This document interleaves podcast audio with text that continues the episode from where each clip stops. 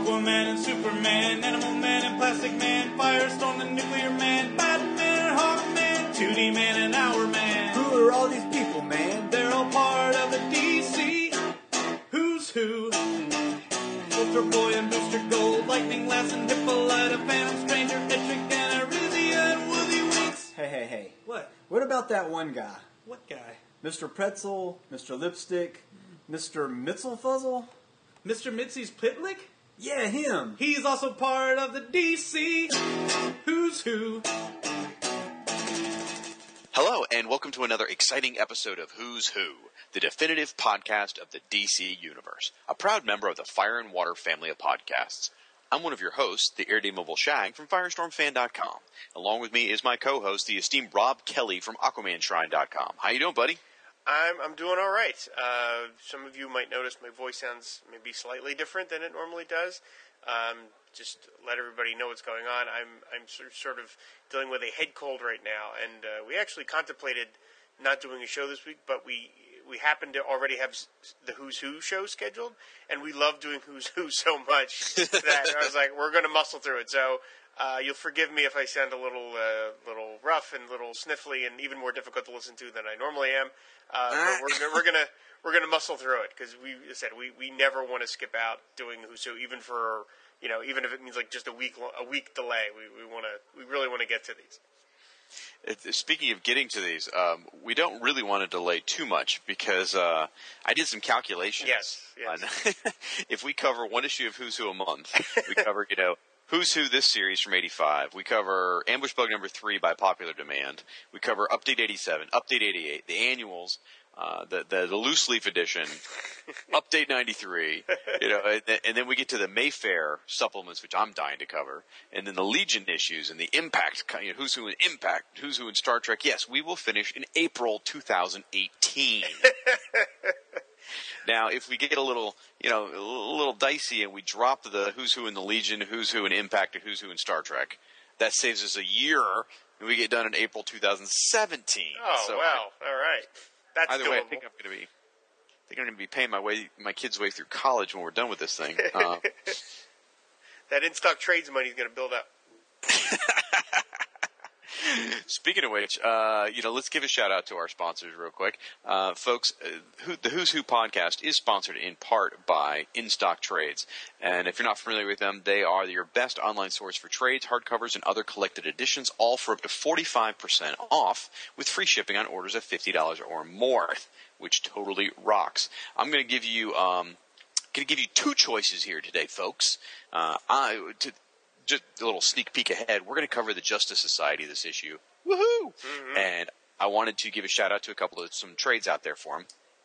You can pick up Showcase Presents All Star Comics trade paperback, Volume One, which collects the 1970s adventures of the JSA, which was in uh, All Star Comics, which started with picked up. All Star Comics number 58 picked up the numbering from the 1940s, and then eventually went over to Adventure Comics. These are awesome guys. I mean, it's it's Paul Levitz, it's Gerry Conway. This is where Power Girl's introduced. This is where Robin and Huntress and Star Spangled Kid all join the Justice Society as the um, Super Squad. I mean, these are awesome. I absolutely love these things. You get Psycho Pirate, Vandal Savage, Injustice Society. Anyway, lots of fun. Art by uh, Wally Wood, Joe Staton. Covers by Brian Bolland. It's it's just really fun stuff. 448 pages. That's a lot of pages. Um, now it's a it's a showcase, so it's in black and white. But you know what? For 448 pages, you know retails normally for 19.99. In stock trades, you can get it for ten dollars and 99 cents. That's a deal. Which is only 45 percent off. Now, if you want to spend a couple dollars more, and you can't stand black and white, you can get the same comics across two trade paperbacks. That's Justice Society Volume One trade paperback and Justice Society Volume Two trade paperback. Again, same exact comics, comics except these are in color. It's across two trades. Uh, first one's 224 pages. So they're both 224 pages apiece. Which, by the way, if you add those together, it's 448. Same thing I just said a second ago. Um, I know, shocking. Anyway, uh, these are full color. They normally go for $14.99, but you can get them 45% off for each one for $8.24 a piece. So, black and white, you can get it for $10.99. In color, together, you can get them for $16 and some change. Unbelievable. In stock trades, totally rocks. What do you got, buddy? Um, well, as everybody, everybody remembers from the last episode of Fusu that I flipped out that there was no listing for Johnny Double. uh, completely forgetting about the fact that Johnny is spelled J O N N Y, not J O H N N Y. So he does appear in this issue. In fact, he leads off this issue. Um, so I wanted to uh, talk about the Vertigo, as they called Vertigo Resurrected series, Johnny Double. It was a mini series by the team of behind um, 100 Bullets by Brian Azzarello and Eduardo Risso.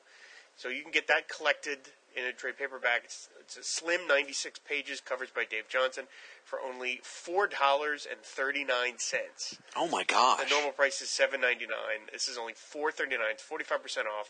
Totally worth it. It was a lot of fun. I mean, I, I, I just I have sort of a, a, soft spot for Johnny Double and that kind of like hard bitten PI stuff. And and um, the Hundred Bullets guys were the best guy, best guys possible to do like their own version of it. And what I liked is that they you know put like a gloss over it, but they didn't like completely build it, rebuild it from the ground up. They sort of just did a classic Johnny Double story in a lot of ways. So that's totally worth it. Four dollars and thirty nine cents. You can't beat that. Fantastic. Well, folks, again, In Stock Trades is your best source for uh, collected editions, hardcovers, all that jazz, uh, for up to 45% off and free shipping on orders of $50 or more. Please check out InStockTrades.com. Now, uh, one of the things I've got to talk about here to lead off the issue is our good buddy Ange, who runs the Supergirl blog, sent us uh, a letter column. Which uh, at first I was like, "What is this? Why? Why, why is this relevant? Relevant? I don't know what I'm doing here." And uh, it's from a DC Comics Presents issue, and uh, the letter's from a guy named Chuck Scholia, and uh, he wrote a letter about the DC Comics Presents stuff. Anyway, but he writes in here, I know the techniques of how the writer writes the story, how the artist pencils and inks, but how the letter is letter, but how, and how the colors colors. But there's one technique I don't understand. In the cover, the background drawing of Superman was done in some kind of pink ink. you know it. You know this is the uh, era of flexographic. It's got to be probably. Anyway, this process is now commonly being used in other comic book covers. My question is, how is this process done? So we get a response from the editor here. Here it comes. Um, you ready? Hold on to your seats. The real question is how to explain the answer in less than 30 syllables. The process is known as, quote, color hold or, quote, surprint. and it goes on, production manager Bob Rozakis, uh, Rozakis, who, by the way, we know him as Answer Man, would appreciate if everyone realized the proper name is surprint. But we commonly use both. There are two ways. What was that? I was doing the sound of an arrow shooting into a wall. Thought it was a six million dollar man. Um, there's two ways the artist can prepare the drawing for this. He can ink the background on a separate sheet of vellum, which is very likely tracing paper, only to uh, has more substance to it, or he can do the inking directly on the drawing in a red pencil outline using a flare. From there, the color separation process takes over. Since the hold is a color, it needs no black lines. In fact, it can't have any. The separately inked piece is shot, as in photography, for whatever color the hold will be in, without a black plate. This means whatever combination is required to make up that particular color will have a plate, but there will be not be any black ink for that portion alone. There's only and talks about the color process and all that, but I think we have uh, hit upon it, and uh, because we might add that uh, we would not have been able to make such a coherent explanation of the process without our friends at Chemical Color in Connecticut, who explained it all to us when we made a field trip up there a few months ago. So awesome, awesome. Thank you, Ange, for sending that to us. Again, that came from a DC Comics Presents issue. And uh, there you have it, folks. I feel vindicated. Bob Rozakis, the Rozakis. answer man. Rozakis. Why do you say so? Yeah, because I'm known for pronouncing things correctly. Anyway, the answer man himself says that the proper name is Surprint. So. Ah, you, drink that. Uh, you drink that uh, Benadryl of, of, of, pride, there, my I'm friend. I'm going to. I'm going to put a little bit of rum in my Benadryl. It's going to make me feel good. Uh, drink Robitussin, that kind of does the trick. But anyway, uh, then man, it's it's it, this is an amazing month for us. Not only have we got a great issue, we've also got just lots of cool things to cover. We also got these great things from Michael Bailey. He, uh, you know, views from the long box, uh, Fortress of Baileytude, from Crisis to Crisis. I actually don't have enough time to list everything he does. Defender of Superman Quest for Peace. Well, he uh, he actually calls himself Superman apologist. well, he sent us two Who's Who articles that we have been remiss in wait, mentioning. Wait, now. wait, hold on. What? I'm sorry. Calling himself a Superman apologist. Uh huh. Blankets the specific nuttery that comes with defending Superman 4 The Quest for Peace. You can, be that you know what I mean like he's he's covering a, a lot of territory there by calling himself a Superman apologist. If, if somebody hears that title, they might not even think about Superman 4 The Quest for Peace. I listened to him for 90 minutes on his podcast defend Superman 4 The Quest for Peace. That is a level of insanity that, that very few people achieve. So I want him to own it. He's not just a Superman apologist, he is a defender of Superman 4 The Quest for Peace. You know, there's a time and a place, buddy. When else am I going to bring it up? I know, I know. So Other than every day for the rest of my life. exactly. well, he sent us two uh, articles from the fanzine. Uh, oh, gosh, I, I almost don't want to call it a fanzine because it was such a re- real publication, but Uh, um, Comics Magazine. Yeah, there you go. Comics journalism man- magazine called Amazing Heroes, uh, which great magazine. Anyway, he sent us two articles, one of which we're going to discuss today. The other one we're going to save. Um, uh, well, the, the, the other article is what about those beloved DC characters who didn't make it into Who's Who? So I think we're going to save that for when we cover that ambush bug issue that uh, everyone has been demanding we cover. So I think that would be those will nice those will segue nicely together. So the other article he sent us was the official guide to Who's Who artists. And it's this great article, and I'll put it up on the Tumblr, that goes through and lists uh, basically every artist who drew something in the original 26 issue run. And it lists the artist by last name and then tells you all the characters they worked on. Uh, it's pretty uh, astonishing, this listing. And, you know, it's kind of it's a nice celebration of everything, and it's picked. Out, they picked out a couple of really choice ones to show. Like they've got Mike Kaluta's Madame Xanadu, they've got Dave Gibbons Batlash, they've got whew, Dave, Dave Stevens Dolphin. Mm. So anyway, it's a, it's a really nice article, and I don't know if you noticed the art, the, the the not the artist, the person who compiled it. His name is Andy Mangels. Andy is how you say Mangles, it. yes, phone member, author, Andy Mangels. He's a phone member. He is. Dude, you know how I know him? He well, he's he's got a lot of comic book credits. Well, I don't. I don't know him. Know him, but um, Star Trek author. Right. Yes, he's written. He's written a great many things.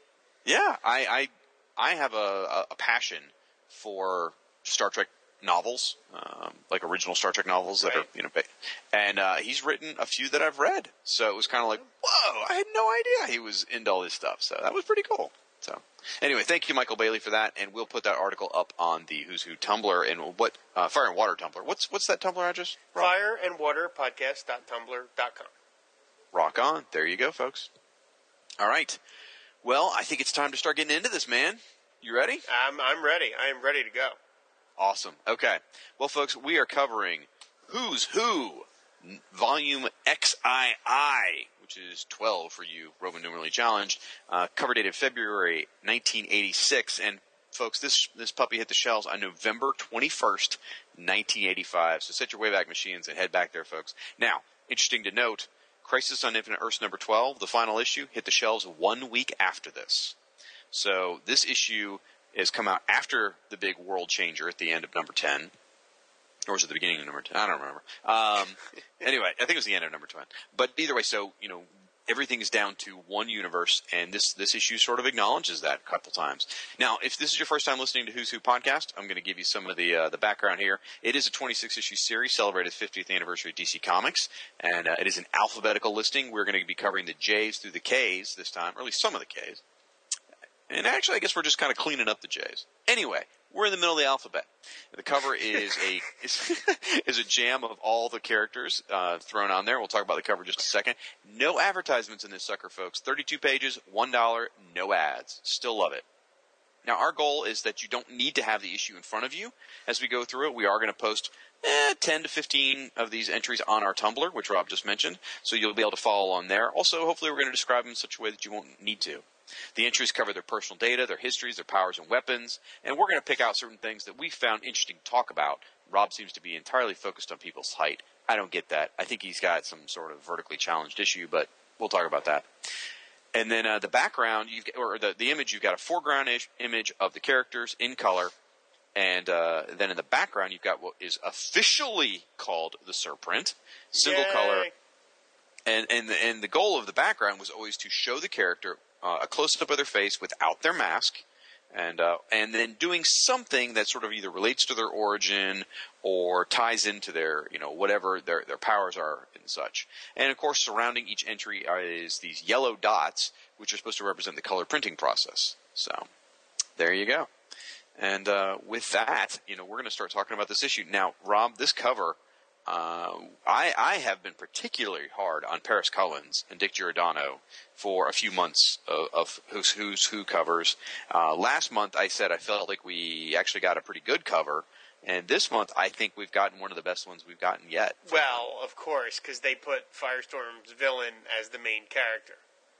And you know what? Normally, I would agree with you that I'm being biased, but actually, you know what I think it was that made this one work?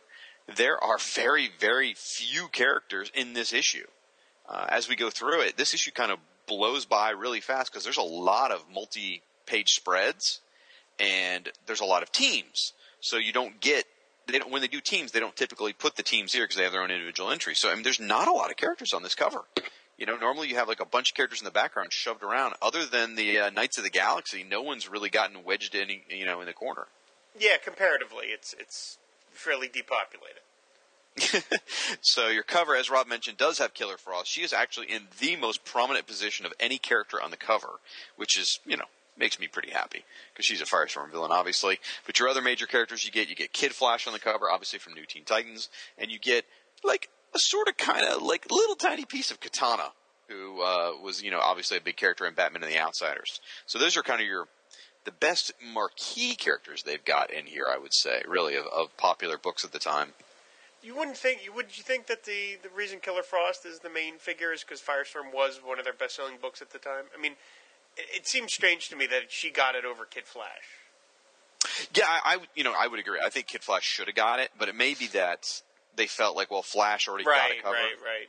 But um, yeah, I mean, Killer Frost was pretty high profile because she, you know, she's the Firestorm character, like you said. She also had a role in Crisis. You know, a, a not a huge role, but you know, a speaking part, if you will.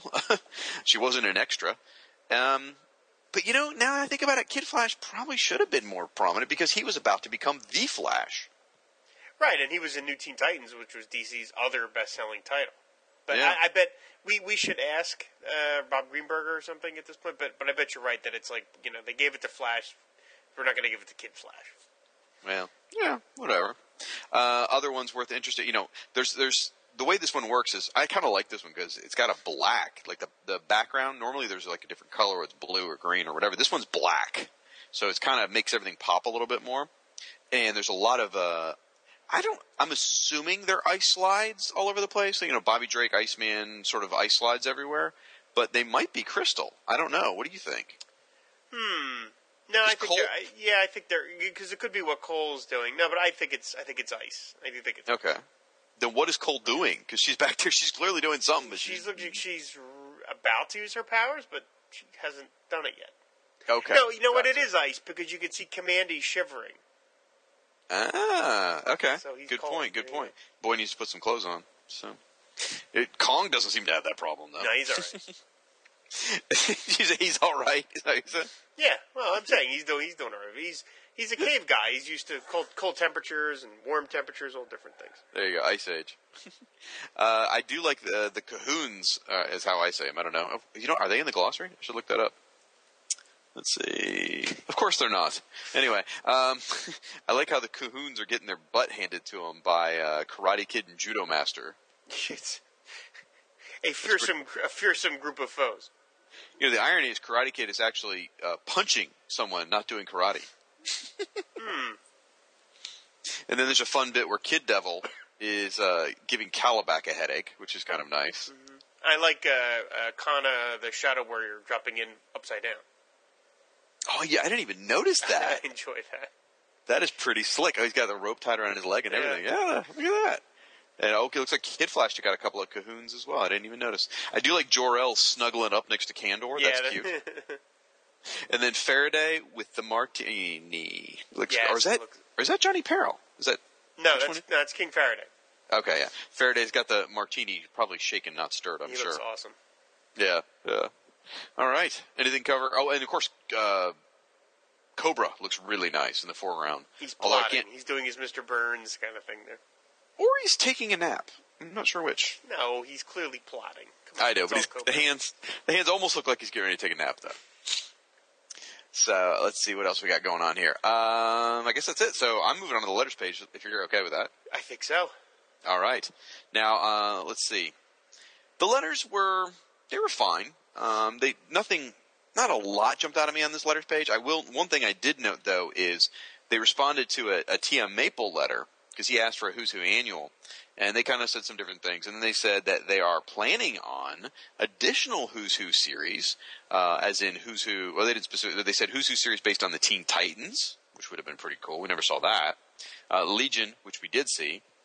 They mentioned Star Trek, which we did see, and also a Who's Who for Green Lantern Corps, which we never saw. So a, a Teen Titans for a Who's Who for Titans and a Who's Who for Green Lantern would be pretty cool.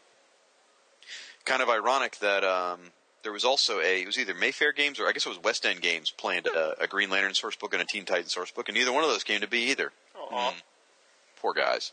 They're, oh, oh, oh! There is there is totally something in this letters page. You, you know where I'm going, right? All right, go ahead. You know where I'm going. Yeah, go ahead. Okay. Uh, Stephen Hornstein said, one last comment. Why was the Aquaman of Earth 2 not in issue number one? And the response is, since he was never seen, there's nothing to say about the Earth 2 Aquaman. Dun dun dun dun. There it is, man. That he was never even seen. He Well, doesn't keep- exist. Well, read the rest of it. Eh, it's like some nonsense here. It says now that Crisis on Infinite Earths is coming to an end, and all of our characters are on one Earth, there is only one Aquaman. There you go. But there was only ever one Aquaman because they said even though the Earth Two Aquaman they acknowledged he existed, no one ever saw him. So what that means is Aquaman from the 1940s with the yellow gloves was not in fact the Aquaman of Earth Two. He was simply the same Aquaman's original adventures. Yeah, no, that's ridiculous. So, you gonna argue with Len. yeah, I am going to argue with Len. That is ridiculous. Let's get him on the phone. Yeah, okay. Oh, wouldn't that be awesome? That would. Uh, you know, we should think about that. Anyway, uh, real quick, running down the uh, credits. And do you have anything more on letters? Uh, no, I mean, I no, Okay. I just I enjoyed that the, the, there was another letter about asking uh, for DC to acknowledge when certain characters are not part of their mar- part of their universe. And at the bottom here, they have a paragraph. One of the things we enjoy, one of the things we like most about DC, is that we can publish any number of series and not feel obligated to make them fit into one single continuity. It frees writers to come up with series like Watchmen or Nathaniel Dusk. So thank God we've gotten rid of all that in New Fifty Two.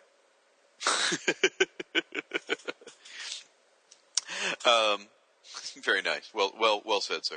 So, uh, under the Who's Who credits, you know, you get your usual folks: Len Wein, Marv Wolfman, Rob, Robert Greenberger, Mike W. Barr, Gary Cohn, Paul Levitz, etc., etc., etc. Now, there's one glaring name missing. You know, for the first what ten issues, nine issues, we consistently uh, focused in noticed that there was, you know, someone under the proofreader title of Brenda Pope. And Brent, we used to joke about how Brenda was probably driven insane by having to read all this incredible fine print, all these nutso terms that aren't even English, and having to proofread all this nonsense.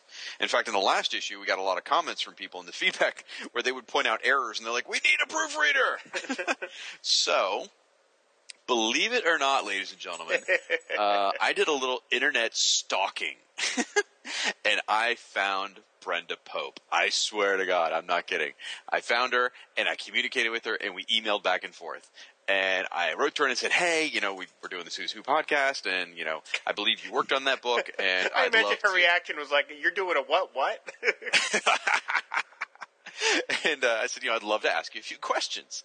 And she was kind enough to write me back. By the way, she's, uh, I guess she's married now. It's Brenda Pope Ostro. And she wrote me back and she says, hello. Well, I was working at DC Comics at the time. I did not work on that series, I'm pretty sure. And if I did, I have no recollection of it. my, my experience at DC Com- my experience at DC Comics was, of course, wonderful, and I got to meet and work with so many creative people. But because I proofread so many projects, only a few stand out after so many years. Sorry, uh, it was a very nice letter I got from her. And uh, do you remember what your response was, Rob, when I when I shared this with you? I don't. Your exact words were, "Must be survivor's guilt." No, okay. So clearly, working on Who's Who was so traumatic for her, she blocked it out. That is that is just astounding that she had no memory of it at all. That is, I mean, it's not, it's not, but it's still, you know. Well, it's possible they slapped her name on the credits and she didn't. She never No, worked I on bet it. she but- did. No, I'm sure she did. But I mean, proofread. I, I'm sure she just was had to proofread so many pages per day that that, that that you know. I mean, it wasn't it wasn't like these books were handed to her. You know, looking like they do, it was all. It all came in as you know, pa- just black and white pages. You know, it probably all looked the same. Yeah, all typewritten typewritten pages. Yeah, so it probably all looked the same after a while. So you know, it, it's not surprising, but considering we're spending this much of our lives focusing on it, it, is a little disappointing that she has no memory of it at all. Well, that's more our problem than hers, but I'd say she's handling it quite well. I think so too. So uh, that was kind of it was just a joyous day for me when she responded. I was like, "Oh my gosh!" Or I have an alternate theory. Maybe her husband is such a nerd, and she knows he's an obsessive nerd that she has to hide the fact that she worked on Who's Who. Otherwise, she'd be peppered with questions throughout their entire marriage about obscure characters. I think you hit the nail on the head, man. I think she's that's like, it. she's like, I don't know what you're talking. About. No, I didn't work on that. No. she's like, she she saw your email and he's reading it over her shoulder, and she's like, Oh no no no no no no no. This is I'm just having an affair with this guy, honey. It's not not a big deal. And he's like, oh, okay, okay. Something less suspicious than that. Oh man, yeah. I don't know how you see through me. You're amazing. you, you- got it, man. All right. So um, moving on, we've got a pronunciation glossary here, which uh, which is a little helpful if you don't know how to pronounce Kalibak, if you missed the Super Friends somehow, or Kamandi, you know. But uh, and also Katana, you know, that's an interesting one because like a lot of people, I'm from the South, so they'd say Katana, you know, Katana from the Outsiders. So here it clearly Dear says Lord. it's Katana. So Ironically, sure Kalibak would be one of the few characters people would know how to pronounce because he was on the cartoon. You know, he was on like your television every Saturday morning. Right. So, there you go. Okay, so our first character, as you mentioned, Rob, is Johnny Double. Johnny without an H. Johnny yes, Double. I, I feel ashamed that I goofed and forgot that he wasn't in the last issue. He's in this issue. Art by Denys Cowan and Bill Wray. And this is really kind of your heart, as you started to say earlier, kind of a hard boiled private investigator character. He appeared from 1968 to 1978. Didn't have a lot of appearances, though. No. Only in, in that time period, only about nine. And I, I looked it up. As far as I can tell, Denys Cowan and Bill Wray didn't actually work on the character. No, they never. No, he's he did. He first appeared in Showcase, and then basically didn't appear again for many years. He was a he. They drafted him into the Cobra book, uh, the short-lived Cobra series, and one of the rare times a villain had his own book. So he was always kind of like brought in as like a you know they needed a private eye guy. City he worked in, he appeared in with Supergirl. They later brought him into Wonder Woman back when the Dodsons were doing that book, like about five six years ago. So he's kind of just this you know. When, what, the one thing I do like about him is they never gave him superpowers. He's always just a detective guy, which I liked. I mean, he, he um, I gotta say, he, like the art makes him look a little generic looking. So I didn't get too excited about this entry. I mean, I love his logo. He's got little uh, like targets, like shooting targets for the O's and Johnny and Double, and like the inking is really nice on this piece. Like if you look at his left hand, it's just balled into a fist. But I love those thick lines around the edges of his hands, and just it looks jumps out. But his face was just kind of eh. So Yeah, well, I said, he's not a superhero, so he's got you know he has to have a generic look. It's an odd combination. Denys Cowan and Bill Wray. Denys Cowan's work was very scratchy and rough, and Bill Wray's was very smooth and cartoony. It's a strange. Wouldn't necessarily think it would work, and you could argue whether it does or not. But that that's that seems like an, an odd an odd combo to pair up. No, now who wrote his adventures? Do you know? I don't. I forget. I mean, he, Okay. he only appeared in one issue of Showcase. That number one, number seventy-eight. That's it. He got Gotcha. a one. He got that one issue, and that was it. Well, I figure whoever wrote his origin, uh, or whoever wrote the character before, must be someone who wrote his entry. Because check this out: in the last paragraph of history, it just gets really like it's unusual for them to to do write paragraphs like this. Always broke, but always looking on the bright side. Johnny Double remains a downbeat Don Quixote in a society that frowns on windmills, searching for that one last dragon to slay. A once white knight in rusty armor, the poor man's Peter Pan. Like it's a really nice sort of cool, you know, uh, paragraph, but like it jumped out at me like that's a little weird. Very So flowery, kind of- very flowery, flowery Yeah. language. So I figured maybe one of the guys who worked on this book, you know, was was guy who written the character before, just because he seemed to be really in tune with him. So Uh, I just looked it up as you were talking. The plotter, it doesn't say the creator, but the plotter of Johnny Double was Marv Wolfman. there we go. Oh, and scripter, he, scripter Joe Gill and plotter Marv Wolfman. So I bet it's a it's a fair shot that it's Marv Wolfman wrote that. Gotta be, gotta be. Yep. And it's just it's, it's very it's oddly specific too. Like in her powers and weapons, Johnny drives a beat up '57 Thunderbird with a wedge head 427 engine under the hood. His preferred weapon is a 38 Magnum that is generally worn in a snap draw shoulder holster under his right arm. Yeah, it's Now- very very specific. The nerd in me goes, wait a minute, he's got his snap holster under his right arm, and yet he's holding the gun in his right hand. Wouldn't the holster be on the under the left arm for a right-handed? Anyway, but Oops. All right. All right, unless you got anything else. Next. All right. Next is a gorgeous uh, drawing by Wayne Boring and Jerry Ordway of Jor-El. Um, so you get Wayne, Wayne Boring, who's got a long, long pedigree with Superman.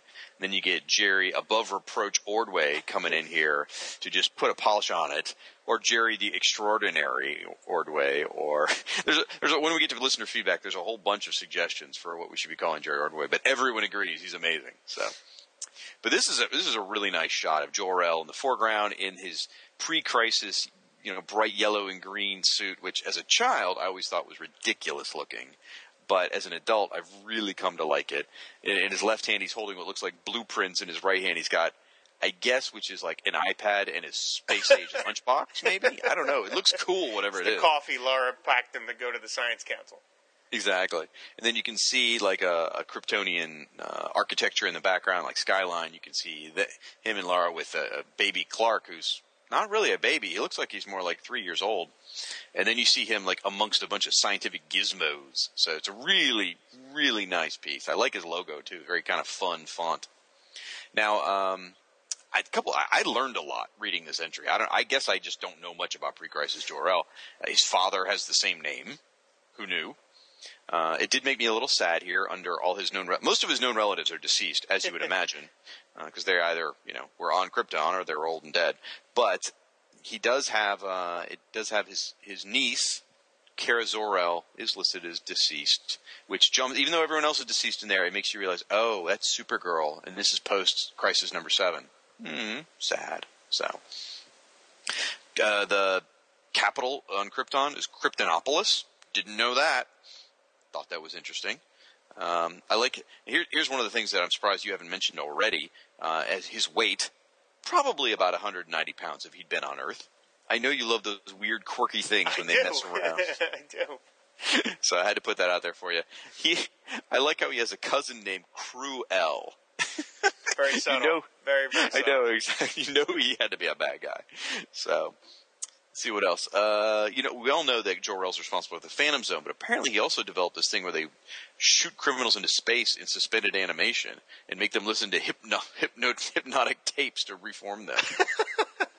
how, how weird! Is that what they do down in Florida, right? Isn't that what you guys do? exactly. Yes, we do that. In fact, I'm in one right now. They gave me a microphone and the internet though, so I can talk to you. So, and apparently the ship he built to carry baby Kal-El to Earth was apparently big enough for Laurel as well, but she refused to go. What guy? Wait, what she- some guys sorry, won't do to get rid of their wives? I'm sorry, she's not Laurel. I keep calling her Laurel. It's it's Lara. I'm sorry about that. Lara. But either way, wait, wait, oh, nice, very nice. Spoken like a uh, spoken like a true male chauvinist pig. Nice, nice. So, What are you ta- Anyway. what you- the hell are you talking about? Well, I was about to say a bunch of other things, and then I realized that would be kind of out of line. So I just had to shift gears real quick. what some guys wouldn't do to get rid of their wives, really? I'm Our- just saying Jor-El was clearly trying to send a message and she didn't pick up on it. That's all. Our one female listener just hung up. Thanks. No, Amy's sticking with us. She's a fan. she's a she's a trooper. So, all right, um, nice entry, love it, and uh, it's kind of a, one of those where there's a lot of text, so you, Jor-El only gets half a page. So Yeah, it's a gorgeous piece. Uh, Ordway is the perfect guy to ink Wayne Boring. I mean, it was great that they got Wayne Boring back to do this, and uh, I'm, I'm sure they wanted to give it somewhat of a more modern polish, and Ordway was the perfect guy for that. So, really, beautiful piece. yeah, very pleased with it, very pleased. Uh, next up is our first entry in the all martial arts issue of Who's Who. the judo master. I, I only mention that because as we go through, there's a whole bunch of martial arts characters in this issue. I don't know how they all landed in this particular issue, but there's a bunch. So we get Judo Master, who was actually a Charlton character, but DC had purchased him. Now um, he came about. uh, I'm sorry, I have to mention his name, Rip Jagger. I got moves like Jagger. I I was going for Mick Jagger, but I looked it up to see like, okay, wait a minute. Rip Jagger versus Mick Jagger, it just sounds too similar. So I, I, I was curious when the Stones kind of really came into popularity, and that was 64, 65. And this was, character was created in 65. So it's like, is that a coincidence? I don't know. I gotta wonder. Well, the the creator is Frank McLaughlin, who drew the entry, and Yep. he was. Uh, I do, Mr. McLaughlin's still with us. I, should, I don't want to refer to him in the past tense, but he was uh, into martial arts. Like he, that was a passion of his. So I think that's kind of where part of where it came from. Oh, that's interesting. I didn't know that. Now, see, Frank McLaughlin, to me, I always knew him as an inker. Right, but Yeah. this is uh, the, one of his rare, you know, like he created this character and drew it. I interviewed him for the JLA Satellite blog. He was a wonderful, wonderful guy. And of course, he Yeah. inked he inked Dick Dillon on JLA for like you know fifteen thousand years. Exactly. That that's how I knew him was that way. So I didn't I didn't realize until now that he was a penciler, and I didn't realize he had an interview with him. I'm have to go out there and find that. It's on Aquaman, or no, on the JLA satellite blog. JLA Satellite, yes, he was a wonderful, wonderful guy with great stories. Very cool. Well, it's an interesting character because he is a martial artist, but he's actually American. He's a blonde American guy, um, obviously into judo, and uh, his costume is sort of like representative of the Japanese flag, which is surprising again, given that he's an American. So, um, let's see. He had a sidekick named Tiger, and uh, and uh, anyway, he. Um, you know, he was in the South Pacific and was trained as, as, as he, yes, he was trained by a guy named Sensei, who, by the way, apparently all martial arts people trained under, but they're all different senseis, but they all have the same name. So, anyway, but uh, that was a joke that went wrong. Anyway, uh, so he learned judo and uh, became an expert, and was uh, became a symbolic leader for the guerrilla forces that were assembled to rid the island of a bunch of nasty, nasty folks. So, the island he was, the South Pacific island he was on. So, um, trying to see. Yes, he served as part of the All Star Squadron, and um, you know he they became renowned throughout the Pacific. You know during World War II. So I don't have a tremendous amount of passion for the character, but I don't really have any issue. You know, I, I don't mind the character. I think he's fine. But um, I guess I, I became more of a fan of Judo Master when in Justice Society of America introduced a new legacy character, uh, a girl Judo Master, and I really liked that character. So Oh, I didn't even know they ever did that. yeah, that was under Geoff Johns' tutelage. Ah. So, next up, uh, hmm, what could be a kapow moment uh, of the issue is a Justice League of America two-page spread. You've got in the background the surprint is two colors this time. It's an American flag. And a big, huge American flag with all the Justice League of America members rushing at you. It's got the traditional satellite era logo up there, that beautiful sort of uh, shield shape of Justice League of America, and of course you've got um, sort of you got your your main Silver Age Justice League character sort of in the center. Your Batman, Wonder Woman, Green Lantern, Batman. I'm sorry, uh, Superman, Flash, Green Arrow, all those folks, and then kind of the the the Justice League Detroit characters, which were the current JLA, are sort of on the on the outer edges. You get your Vixen and Vibe off on the side, and you get uh, Gypsy and Steel. So, um, arts by Luke McDonnell and Bill Wray. Now, I'm just going to be straight up honest here and brutal, and I'm sorry, but in an era where you've got George Perez drawing Crisis and New Teen Titans, and he used to draw JLA, having Luke McDonnell work on this book uh, and and and draw these characters, you know, your main characters, it just it falls flat. It really does. Yeah, I, I think he's a fine artist, but I don't think he was the right artist for this book. Um, yeah, I mean, it, this is an okay piece, uh, but but yeah, I don't, and I understand why they got him to do it because he was the current artist, but it it does feel like a bit like a missed opportunity there. Um, uh, I, I mean, some of the poses are kind of funny, and Atom is out of proportion, and Snapper Carr is there entirely, which sucks, and Black Canary kind of looks like a man, and uh, yeah, there's it's considering this is the preeminent team of this entire publishing house. Um, this feels like a, a, a you know like a swing and a miss. Yeah.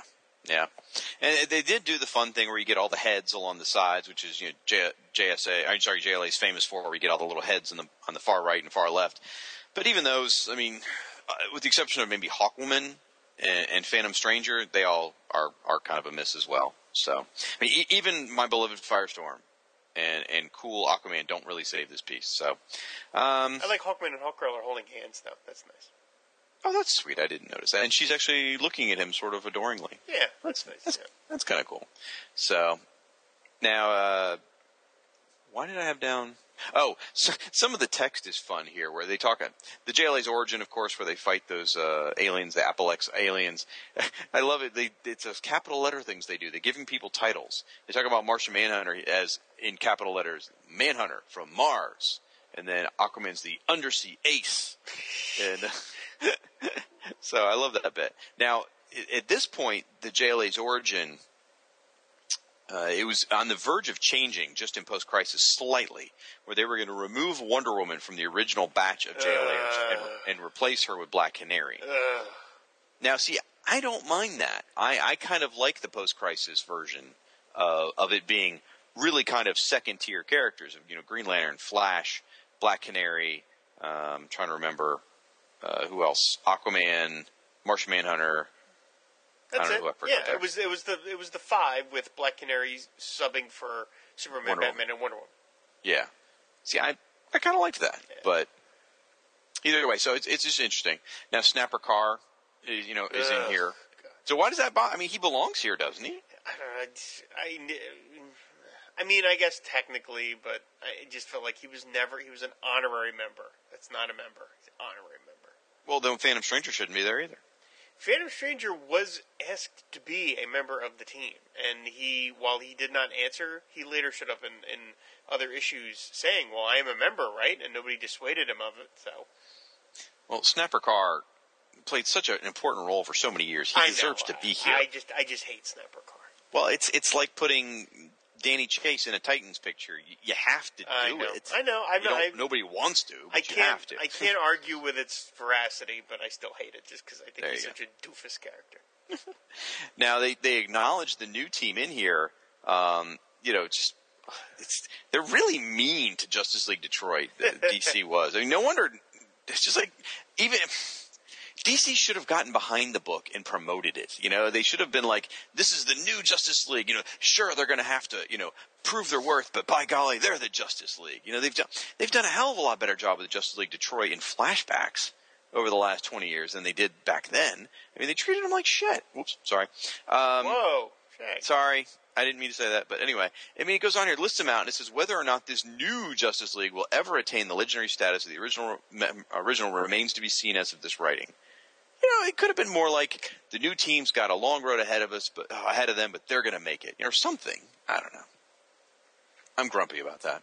So, okay, that's enough said about that. So, moving on, Justice League of America uh, headquarters, which is pretty darn cool. I do like how they use the classic Justice League of America logo from the '60s, which was pretty cool to fun to see again. And then uh, you get it's a, it's a nicely drawn piece by Howard Bender and Roy Richardson. It's schematics or cutaways of on the left hand side you get the uh, what was it called Secret Sanctuary? Is that what Yeah, the the Secret nickname? Sanctuary. Yep. the mountain headquarters, the original mountain headquarters, and then the right hand side, you get the satellite. And uh, the satellite's kind of fun because it's actually just a picture of the satellite, but then little circular, I guess, slice away pieces, maybe what you call it, or maps. Like I don't know. how detailed details or something like that. yeah. And they spent a lot of time on some crazy stuff that just cracked me up. Like, you know, in the mountain on the, on the second floor, there's a balcony. And I can't help but wonder, a balcony to what? You're in, in you're in the middle of a mountain. What what do you what do you what balcony are you on? You know, are you outside the mountain when you're doing that? I don't know. Uh, you know, there's the water stall and the underground telephone line. They take the time to to note all these things, which just crack me up. There's a great souvenir room. There's a gymnasium. There's a pool which has a water passage to Atlantic. I don't know why anyone would need that.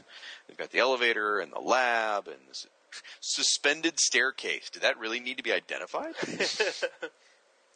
So anyway, it's it's a fun drawing, and you get the hanger and grappler beams for. La- I love. I actually I do like the hanger because you not only get the side shot of it, you get the above shot, trying to show you how both the bat plane and the invisible plane can be wedged in there together. actually, oh, and this there's that must be the Arrowplane too. I guess so. Yeah. Uh, it's just- I think it's Batman was chortling every time Green Arrow landed that thing. It's like, yeah. George fucking President. Um, and then the, the satellite one is nice. Uh, I was, you know, as much as the satellite, I always thought it was kind of goofy. It's like something about the satellite itself. I'm just attracted to. I just love it.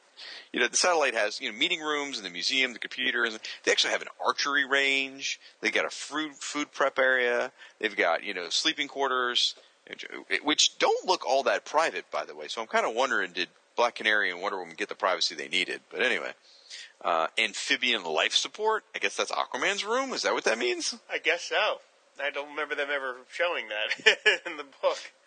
And here you go, folks. If you're keeping count at home, take a drink. Martial arts area. There it is. Uh, you know, docking hatch, all these fun things. And they talk about how um, there's a 24 hour, like people get assigned to 24 hour monitor duty. That's a knew, long. That's a long shift. Yeah, I knew monitor duty sucked, but I didn't realize it was 24 hours. I mean, what are they, doctors? I mean, what the heck? That's brutal. So, and and then the Detroit bunker gets just like, you know, it gets a paragraph, but it, there's no picture of it. There's nothing you can see of it. So uh, it gets the short shrift. Well, by this And- point, they had moved back into the secret sanctuary. So I guess that's true. They had. That's right. They did move back in the secret sanctuary, the, the Just League Detroit. But it made me sad because you know the bunker. When I came into my era, my first Justice League era was they were in the bunker. You know, so Uh, my my uh, my two thoughts about this was one, I it makes me miss it makes me miss the satellite all over again because they at this point they'd just blown it up. And in the uh, upper right, I love the microfilm library that the Justice League has the ability to build this satellite, which is unlike anything anybody's ever seen, and yet they've never heard of a flash drive or even floppy disks. Everything is still on microfilm. I just enjoy that. I yeah, that's fantastic. I you know, and what next, of course, the microfilm library is stacked with microfiche machines. Yeah. So- so- Looking through old newspapers, things like that. Exactly, exactly. All right, uh, moving on. Next is yeah, this I would say is the kapow moment of the issue. Two-page spread of the Justice Society of America by Jerry Beyond Reproach Ordway. it is absolutely gorgeous, gorgeous, gorgeous, gorgeous, gorgeous, and uh, you know, th- this is sort of the it's a hodgepodge really like this team as is depicted here never really existed this is sort of like the best this is like the highlights of the justice society you know because you get batman who's in there but by this point batman was dead you get mr terrific who also by this point i believe was dead Yes, that's right. uh, you, but you get Star Spangled Kid, who joined. Um, no, I guess he joined before Batman died, but after Batman was off the team. You know, you get Red Tornado in his original costume, who by this point wasn't wearing that costume, was part of the Justice League instead.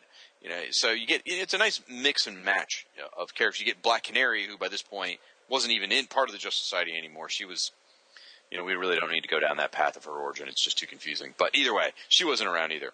Uh, I do like how Black Canary's wearing a mask, though. I always thought Black Canary looked cooler with the mask. Hmm. Disagree? Uh, yeah, I like it. Actually, I think about it, I like it. Okay. Uh, also, like the Justice League entry, you get on the far left and far right sides, you get all the heads with their names. Here, it works. This is not a miss. This is definitely a huge, huge hit. Big time. Well, Um, they picked Jerry Ordway to do it right then and there. They always say about movies, ninety percent of movies is casting. I would Oh, say, a, you know, seventy-five percent of a Who's Who listing is to get the right artist. Yeah, yeah, I'll agree with The, that. min- the minute somebody DC said, "Let's get Ordway to do the Justice Society," you're like, "No, we're done." We're done. we don't even need to try the rest of the issue. No, we could, we, could, we could just stat in the JLA stats and put in the bottom. Nobody will notice because everybody's looking at the nice artwork. Which they did not do. Instead, they've got a tremendous amount of history listed here. Uh, in fact, it makes the Justice League section uh, of text look a little small by comparison. And uh, they actually give sort of a blow by blow of membership changes, which is a little excessive, I felt like, when I was reading through it. I mean, it was it was good for you if you're trying to learn the JSA history, like who was on what member. Like it tells you so and so joined, so and so left, so and so joined, so and so left. It kind of reads that way, which is quite a bit. Um, and then it talks about World War II. It talks about the All Star Squadron. Talks about the period of time when they were the Justice Battalion.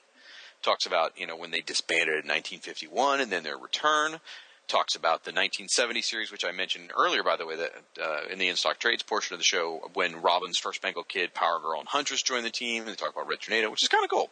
Now, it does mention, it gives you a little bit of crisis update here. Uh, it says that, well, I'm not going to find the exact part. It's just in my notes how uh, both Robin and Huntress were lost in the crisis. So it does mention that. So sad. Which, if I remember correctly, I want to say, actually, I'm sorry, it doesn't mention Crisis specifically. It just says character, people that uh, ha- have lost, which were uh, they've lost, were Batman, Black Canary, Mister Terrific, Robin, and Huntress. Now, if I remember right, I want to say Huntress was one of those characters retroactively they killed. Like she didn't actually die in the No, you're right. Yeah, crisis. yeah. She she's one of the ones who, after the Earth's merge, goes to like find goes to her apartment and finds it's not there anymore because she doesn't exist. Right, and, and then if I remember it, she doesn't even die in the comic. No. But then afterwards, they were kind of like, "Oh yeah, uh, Huntress and Green Arrow from Earth Two, they died. They just, they just died." What a way to treat your characters.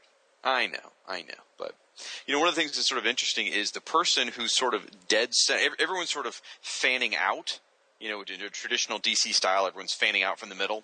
But the one person who's coming dead at you is uh, Star Spangled Kid. So, which I guess sort of makes sense because by then he was probably leader of the Infinity Inc. I think.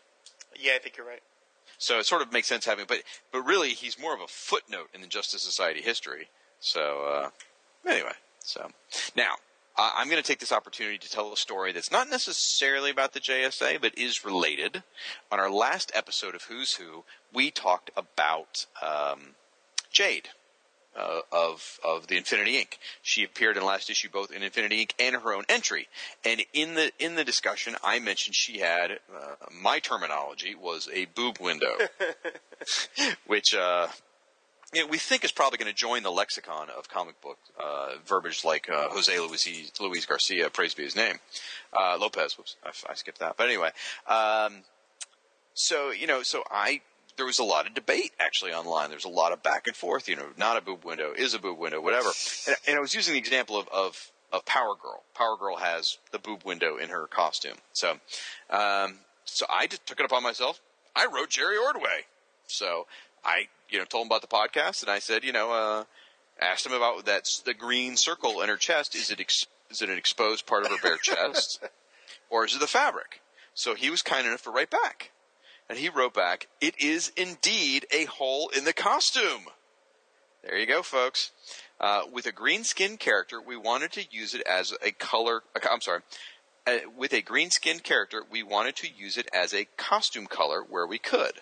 We had arguments with DC at the time over her white costume, as comic book logic at the time seemed to favor yellow. Machlan and I stuck to our guns and insisted on white. Her hair length was another fight. We wanted her petite and with short hair to keep her from looking slutty like most female characters, as well as to separate her from She-Hulk. With the hair, Roy, meaning Roy Thomas, won out. So I drew it progressively shorter with each issue. And he said, anyway, feel free to share it and be sure to attribute it to him. So there we have it, folks. Yes, it is in fact, uh, Jade does have a hole in her costume, and that is her exposed skin. So, yay, I win. I just love the idea that when we finally reach out to this legendary artist, this is what we ask him about. Uh, well I- I- done. I did not use the term boob window in my correspondence with Jerry. I thought that would be crass, but here, now that we're on our show, I feel like I can, you know, let my hair down per se and, and be myself. So, No, you don't want to look slutty. what's that? You don't want to look slutty with your hair down. Oh, well, well played, sir. Nice callback. So, uh, Justice Society of America entry, an absolute hit. Uh, one of my favorites. I used to have a scan of this and used it as my wallpaper for the longest time on my desktop computer. Just love it, love it, love it, love it. All right, next up, Justice Society headquarters, drawn by Todd McFarlane. You know, he did the Infinity Inc. one in the last issue, their headquarters, and here he was given the task of doing the, JSA's headquarters, and that's primarily because he was drawing the Infinity Inc. book at the time. So uh, it is a, a nice, fairly nice architectural drawing of their brownstone. Uh, and uh, the only thing that's a bit odd to me is there are two call out boxes, if you will, or, or detail boxes that show the meeting room and the armory, but nothing else. I mean, there's like a million rooms in this building. Those are the only two rooms they chose to show, which was just strange to me because it's almost like, you know, you either go big or go home kind of thing. You either show a bunch of rooms or you don't show any. I don't know why you would just show two. So I thought that was a bit unusual. So I guess they figured they only had the one page, and they didn't want to give it two pages. So yeah, could be, could be. So um, this is their headquarters, by the way. That was in Gotham. So, and I do like how it makes reference to they had a, a vast underground you know, secret labs and all that stuff, which is pretty cool. And the only thing that really uh, is sort of like jumps out is at one point they actually refer to, and I'm trying to find it.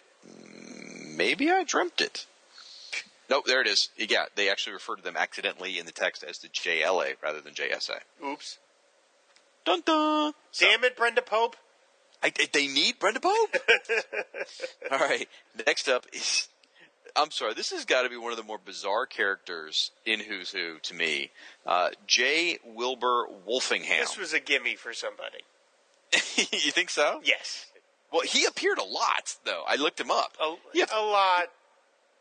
In the 40s. Okay, well that well, all right. And he did make a reappearance in a Superman comic like right before this, Yes. but but nothing in between for like 35 years. So I think this was I think this was clearly a, a sop to somebody. Well, the interesting thing about this one is it's it's drawn by Bob Smith, who, as we go through this issue, you're going to hear his name a lot as an inker. I mean, he inked a ton of entries in this book, but here he's penciling. So um, this is a um, I don't know, like he's like, he's almost like a W.C. Fields kind of character. Did you get that feeling? Yeah, absolutely. Yeah. He's he's a charlatan. He's a con man. He's a confidence man. He you know he, he'll sell people the deed to the Brooklyn Bridge, things like that. He was always trying to trick Golden Age Superman into certain circumstances, games of chance, sort of thing, whatever.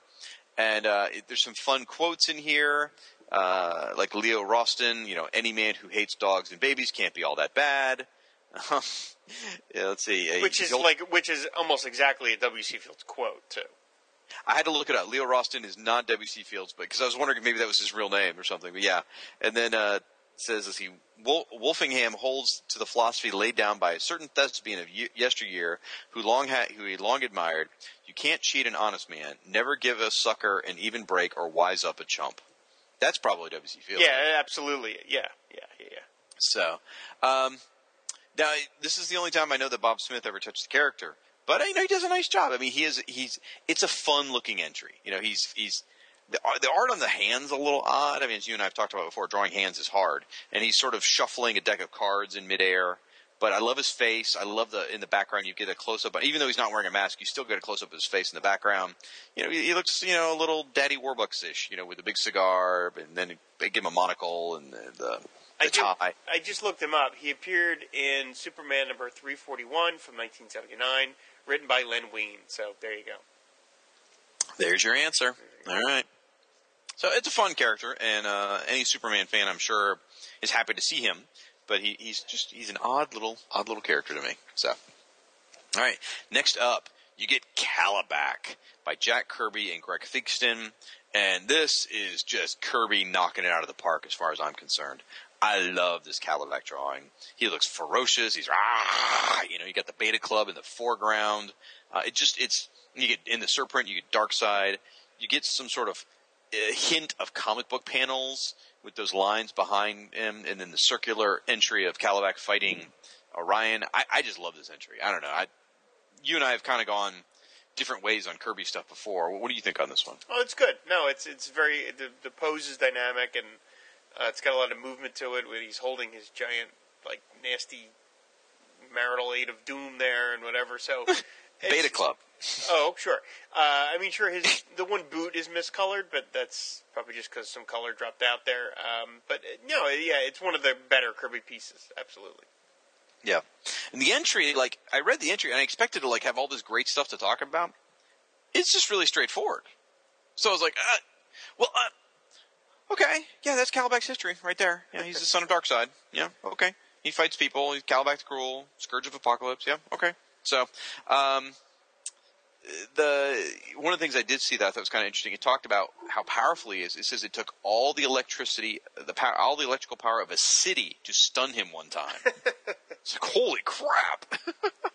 yeah, like he's he gets written off too often as like kind of a joke because it's like oh like oh here comes Kalibak the idiot from the Super Friends or you know whenever they whenever Darkseid wants to soften someone up they send Kalibak first and then the heavy after him so it's like Kalibak doesn't get enough credit because I mean, he's what He was the Fredo of the of Apokolips of the Darkseid family.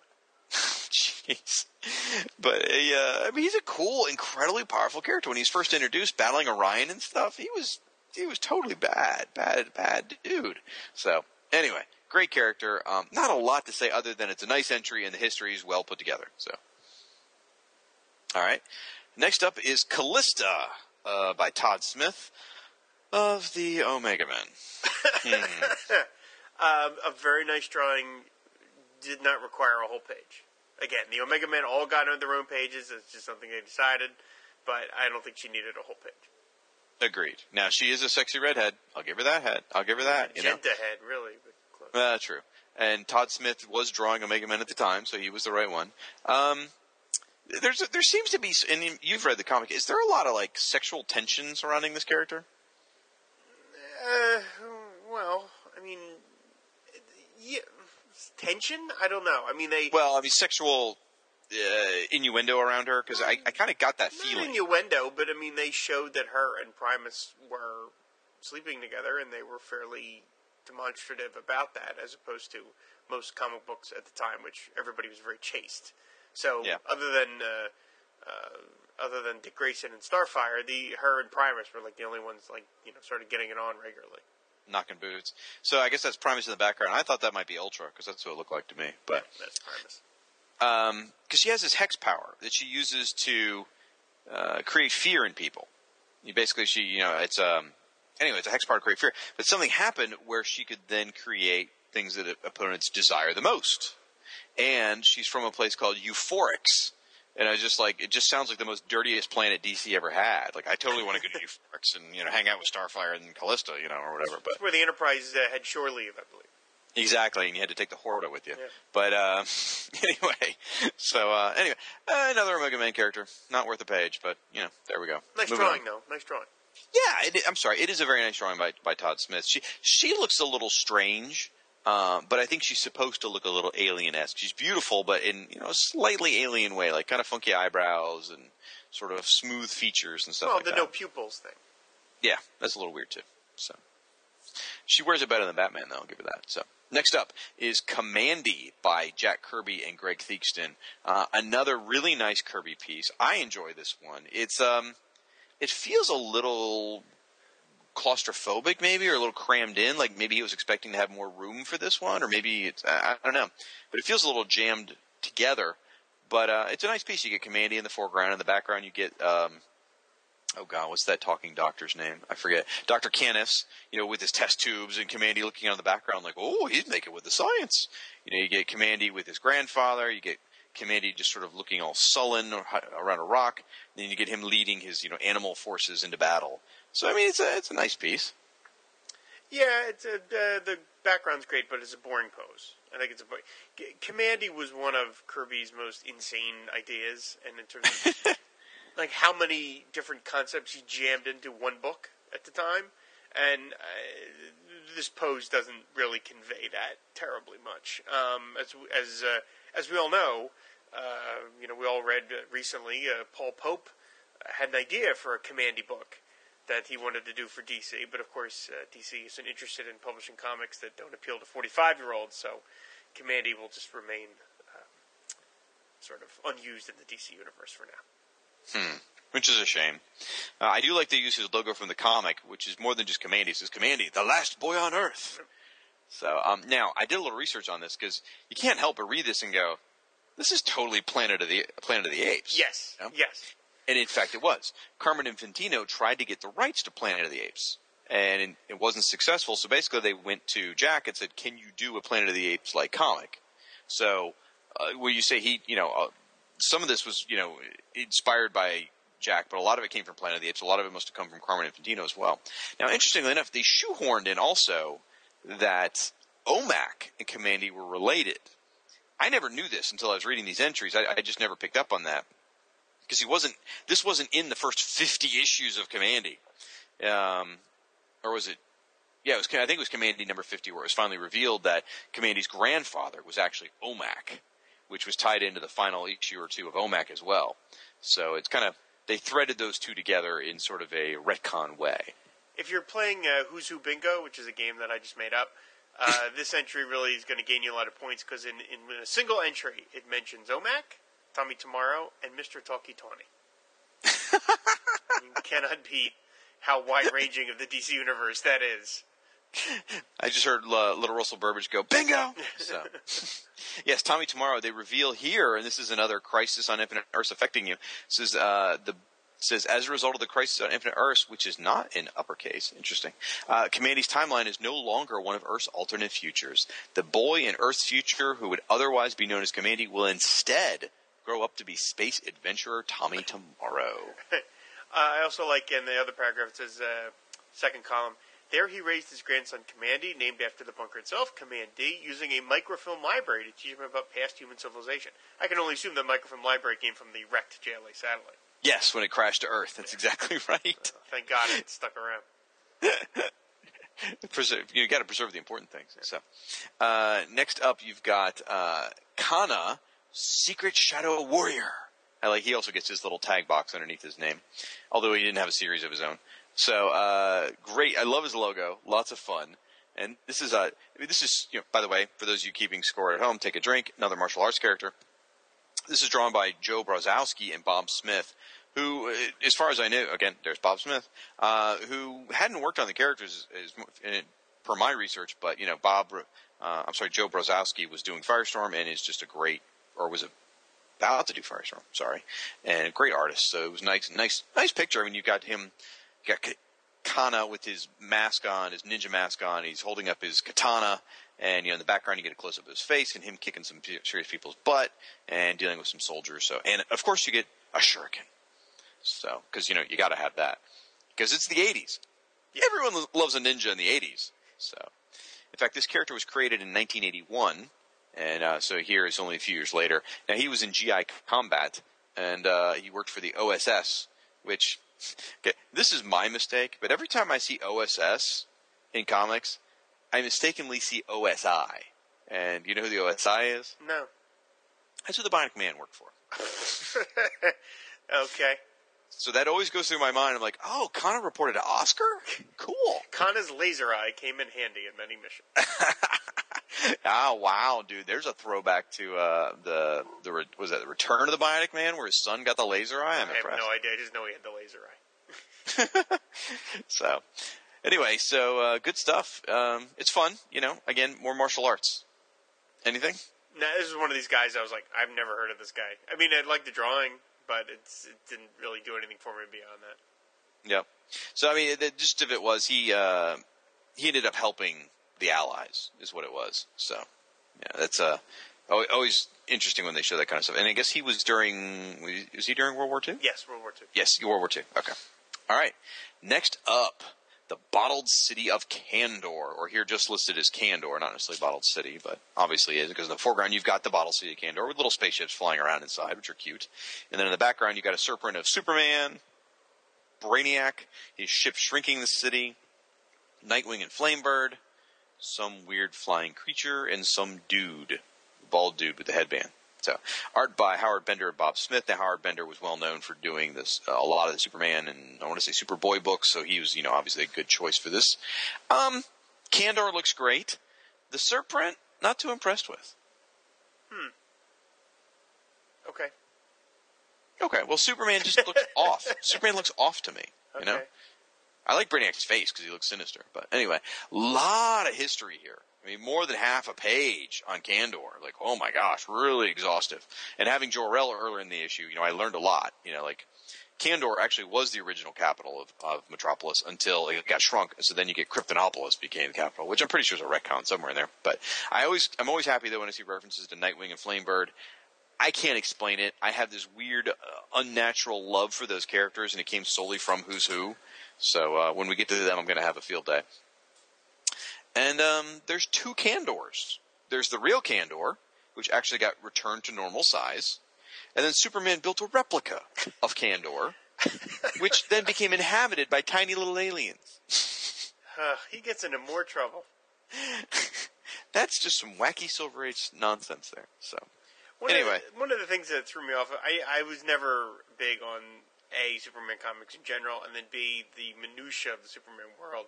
But one of the things that bothered me about Kandor, and you can see it in this drawing, is the proportions. Look at the city inside that bottle, and then you see the ship that is flying around. I mean, like that that ship is a good like maybe five percent of the entire bottle there. So that's like aircraft carrier size. yeah, those people would get really bored of that bottle super fast.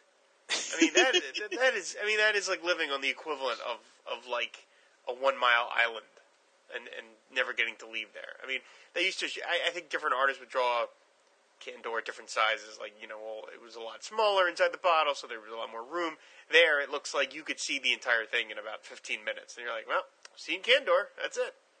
Well, it's like the what was it? The south end of Manhattan Island, the um, the business area where the World Trade Center was. It's like that area all by itself. That's right, it. right. So And they just get Anyway. to stare out the glass at the Fortress of Solitude. We're not being terribly kind to the Superman characters this episode. Sorry, guys.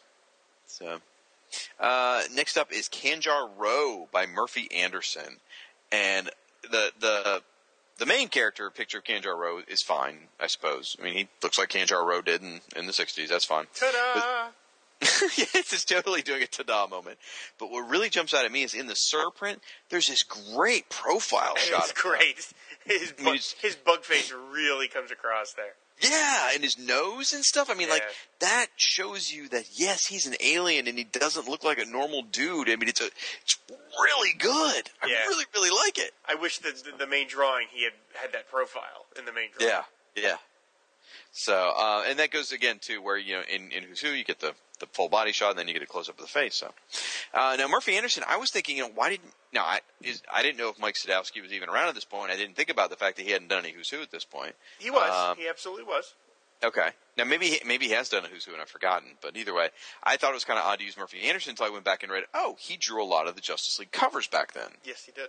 So he he also drew the first appearance cover of uh, Kanjar Ro. So, and I didn't realize until I read this that the the battles between Rann and Thanagar go as far back to here, or actually even earlier, because it's referenced in here how Kanjar Ro would manipulate things, so there would be battles between Rann and Thanagar. Actually, I guess I learned some of that in a previous episode where we did Hyathis, but I hate that character so much I didn't really pay much attention to her entry. So, so anyway, uh, anything further? No, I don't think so. Okay.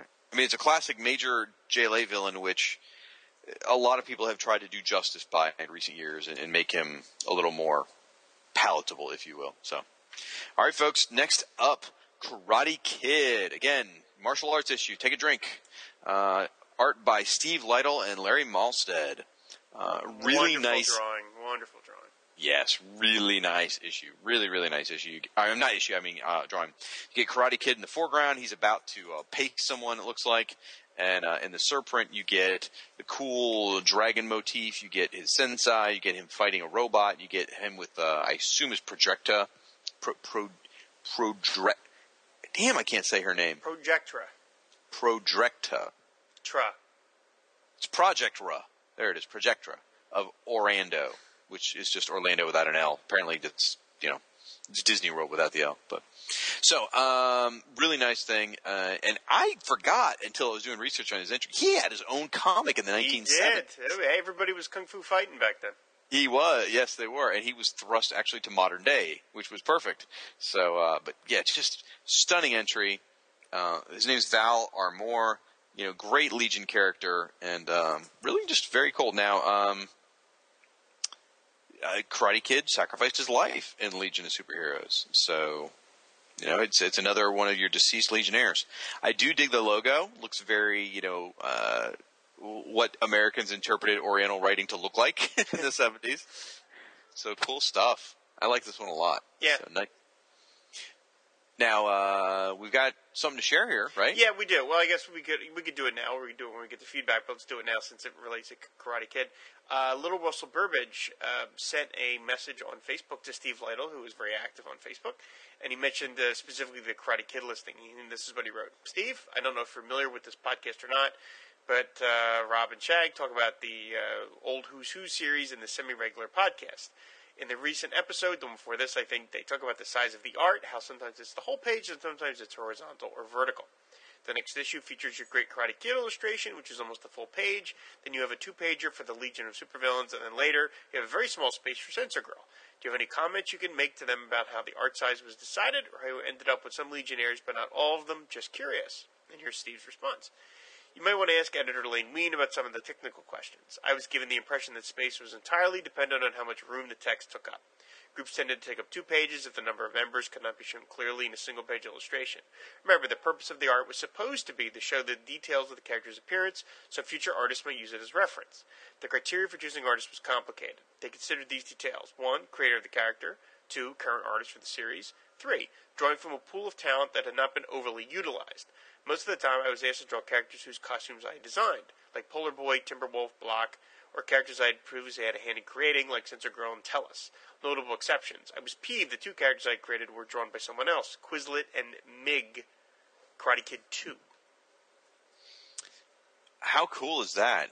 Our thanks to Little Russell Burbage for reaching out to Steve and to get that information about how the criteria for choosing artists. I mean, it, it's sort of matches with what we sort of guessed as we've gone through. Like you said, just to reiterate, it was creator of the character, current artist for the series, and then drawing out of the ta- pool of talent that hadn't been overly utilized. So, really neat information, and uh, that was really cool Steve to be forthcoming about that. You know? Yeah, it's great. This is this, this is a one of his best. He did a lot of really nice work on the series, but this is might be my favorite one of his that he did.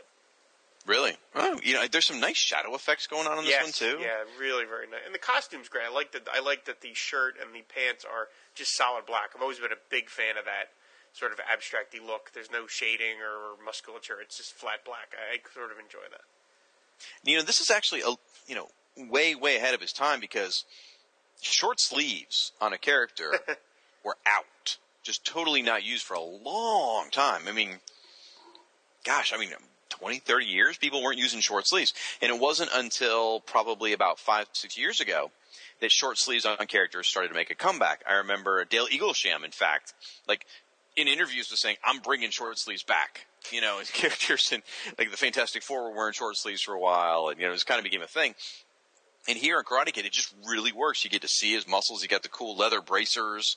He's got the you know the pop collar. He just he looks really sharp. Yeah, and the pose is great, as you say. He looks like he's he's just about to punch somebody off panel. Yeah, so really cool, good stuff. Love it. And um, all you know, God, what what a cool cool you know series of things. We you know we've heard from Brenda Pope this episode. We've heard from Jerry uh, Jerry uh. We've heard from Steve Lightle. Very cool. This is an all star episode. I tell you, I tell you. So, all right. Uh, next up, uh, again, martial art. Uh, th- this time we're covering katana. So those of you again keeping track at home, martial arts. Take a drink. Uh, this time art by Jim Aparo, who was drawing, of course, Batman and the Outsiders at the time. Not a lot. Just like all the Outsiders, very little text. I guess Mike W. Barr just wanted to keep showcase the art maybe and keep the text light because every single outsider we've covered, you know, with the exception of Batman, obviously, uh, has had very little text.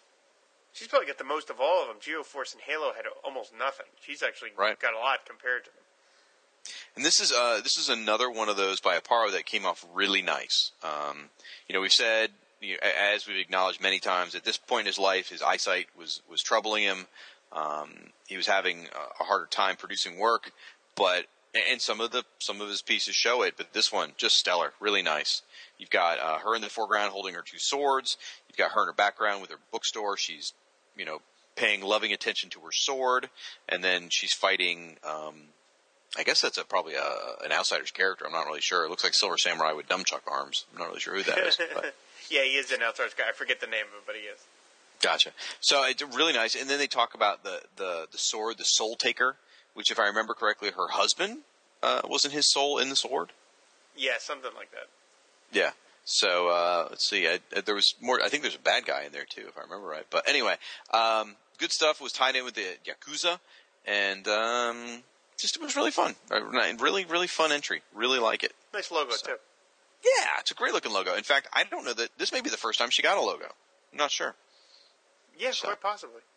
Now, she was created for the Outsiders, right? Yes. Because she seems like the kind of character that would have appeared in like a first issue special or something, you know? Hmm. Yeah, possible. I mean, obviously DC thought she was pretty good because she's back now in the new Fifty Two. Eh, Well, there. Well, there's a real. Well, blah blah blah. If I'll finish any one of those sentences, Yeah, really. um, there's that cartoon Beware the Batman, and she's a major That's player. right. In that. That's right. So, Right. which I'm pretty sure is why she has her own comic right now, actually. Rather than her being a breakout character of the new 52, uh, it was more like she's going to be in the cartoon. Let's give her a comic. Hmm. So, anyway, all right. Next up is uh, a character by all rights looks absolutely redunculous, but in the hands of Paris Cullins and Eduardo Barreto, he looks can't help- slightly less ridiculous. well, he he looks slightly less ridiculous, but it's an awesome drawing of the key. now, why he never had a partner called the Lock, I don't understand. But anyway, yes, the key, Justice League of America villain, going all the way back to JLA number forty-one. Uh, it's a beautiful drawing. Uh, The key, the, the forefront picture, the one in full color, actually has him pushed off to the left-hand side, which is very unusual. And then there's this great little border of uh, like keyhole kind of lock, lock, like where you put the key in the keyhole kind of drawing. And then there's enormous. I mean, the biggest thing on the page is a close up of his face, and he has one of the most ridiculous headgears in the DC universe, which is literally like his face is coming through a lock, uh, like a keyhole lock, a very traditional old keyhole lock, which looks redunculous, but. The way Paris Cullins draws it, it's almost Kirby esque. It looks so cool. You get his, you know, gnarly face with his big pointy nose, and you've got a million Kirby speed lines, or maybe they're Japanese speed lines. I'm not sure. And then you get the key, who whose primary weapon is, well, honestly, it's a giant key. Uh, it looks like an old kind of skeleton key. It looks stupid, but it's got him blasting Hawkman in the background, and Martian Manhunter's kind of getting out of the way, and it just looks really cool. I mean, Paris Cullins and Eduardo Barreto took what could have been a, a terrible entry and just brought it home. You know, uh, DC uh, licensed their characters for a series of ads from Masterlock. I can't believe that the key didn't get tapped to do one of those ads. I can't tell if that was sarcasm or not. That, uh, it's not sarcasm. They really did. There's a whole. There was a line. Oh, I know, I know they did. I just, Right. do you really think he would have been worthwhile? That's sort of like Hawkman doing Baby Ruth. What the heck? No, no, because there's no connection to Hawkman and Baby Ruth. But the key and Masterlock, it's right, right then and there. But would you really want to put this character out there for people to see him? You look so crazy. Yes, I would. We might be talking about the third or fourth key live action movie at this point had they done that. Well, no, I, I did like the way they revamped him for. uh I guess it was Grant Morrison's run, probably on Justice League. I can't remember. Yeah, I think it was. They, they they made him pretty pretty darn cool and creepy. They got rid of the headgear, thank goodness. He Uh, was the, he was the star of the Man Who Murdered Santa Claus from Justice League number one ten, which is one of my all time favorite JLA stories. And then they brought him back in JLA number one ninety one, uh, where uh, he uh, was stealing the power. He, he grabbed Amazo and they started stealing some of the Justice League powers. So he was he was the center point in uh, two, actually three. Now I'm remembering a third one, number number one fifty, of some of the greatest JLA stories. So as ridiculous as, as he is as a character, he was a great JLA foil. I mean, honestly, if they just took the headgear off him, he'd be fine. I mean, the, carrying the giant skeleton key sort of thing around is actually a fine gimmick. There's nothing wrong with it. It's certainly not any sillier than any Flash rogues. But the headgear is just like, oh man, really, really. But anyway, so um, interesting. You know, interesting guy, and uh, there's there's a lot in here about how he was sick and dying. So it was kind of like, ee. Yeah, and Z- Zatanna helped him uh, helped him uh, be rescued from that. Yeah, so it's kind of cool. So again, awesome drawing, incredible drawing. One of my favorites in the book, actually. So, all right, next up is um,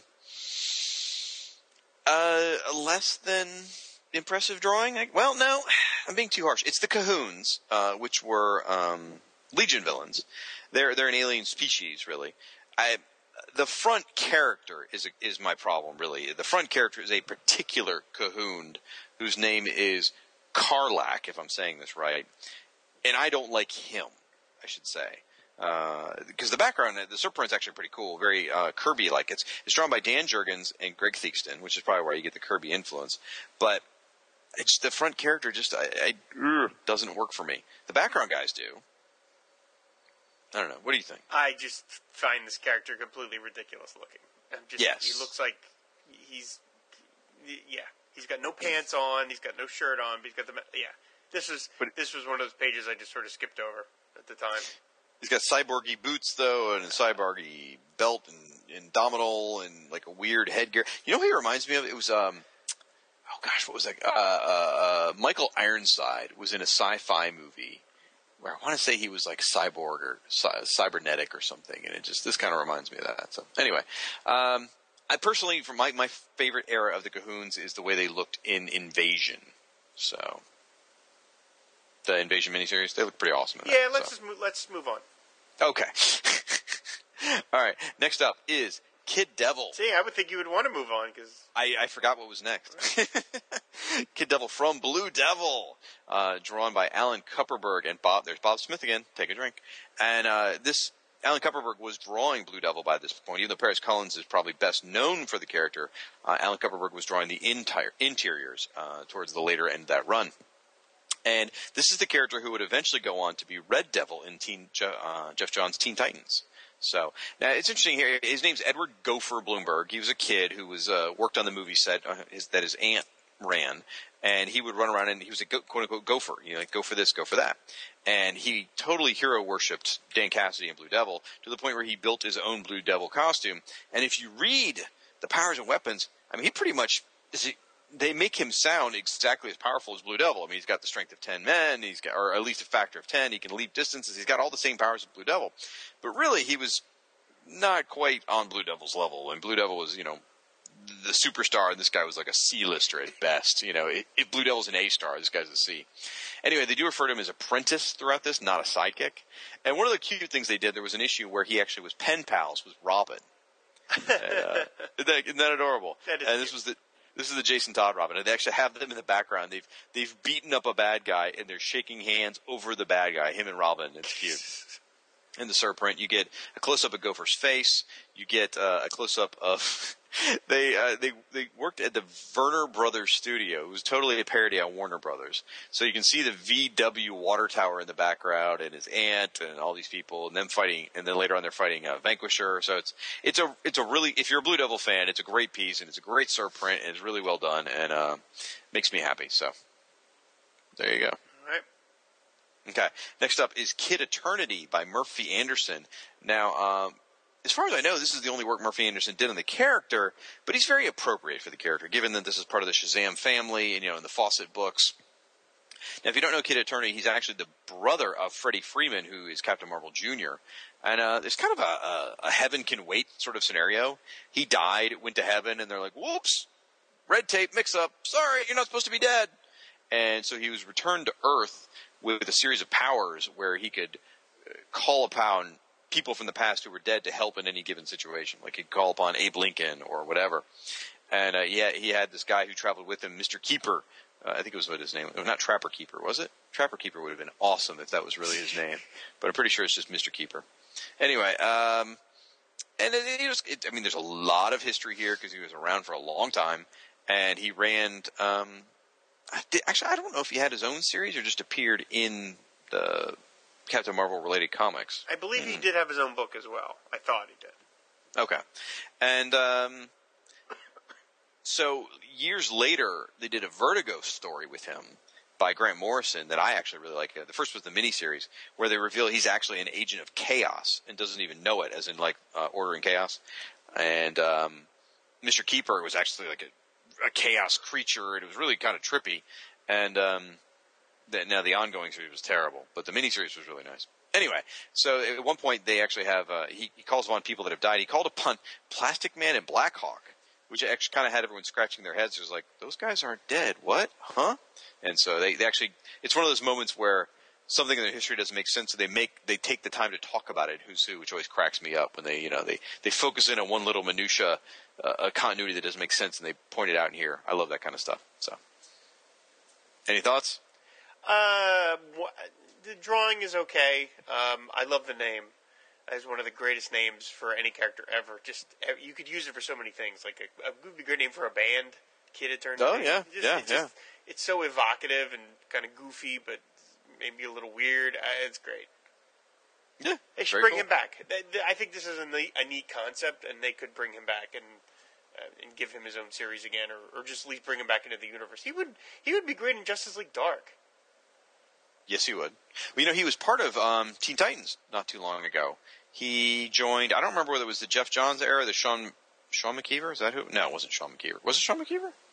Or am I getting my names mixed up? I think you're getting your names mixed up. Or is that Ted McKeever? Ted McKeever's the weird. Sean McKeever Yeah. is the other guy. Yeah, Anyway, definitely not Ted McKeever. Yeah, it was Sean. It was, I'm pretty sure it was Sean McKeever. Anyway, um, he was a member of the team in a non-Vertigo sort of way. So Okay. anyway, next up is Kid Flash by George Perez. Uh, kind of an odd logo. That's got to be either just hashed out for this or maybe something from the 60s because it's very plain.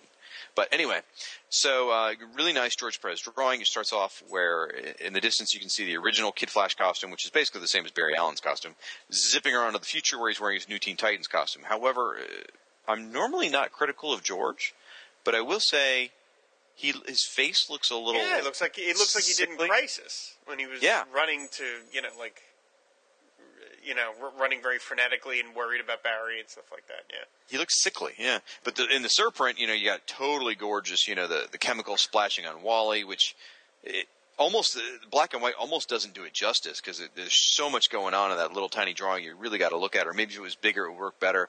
But just where the chemicals are splashing on Wally, which looks great. Get a nice close up of his face in the Flash costume coming out of the ring and his parents. It's really nice. It's a nice picture. So, um, thought it was interesting that his, at least at this point, his parents were never named.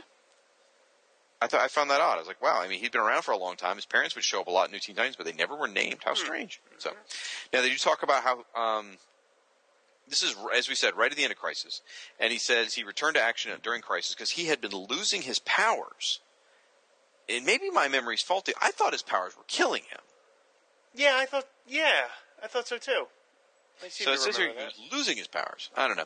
Now, the one thing that is really skipped, which I found kind of surprising, was they don't talk about how Raven uh, emotionally manipulated him throughout the Titans' history. Because she made him fall in love, and then he was still with the Titans, and he didn't know whether it was because there because he wanted to or because he thought he loved Raven and stuff like that.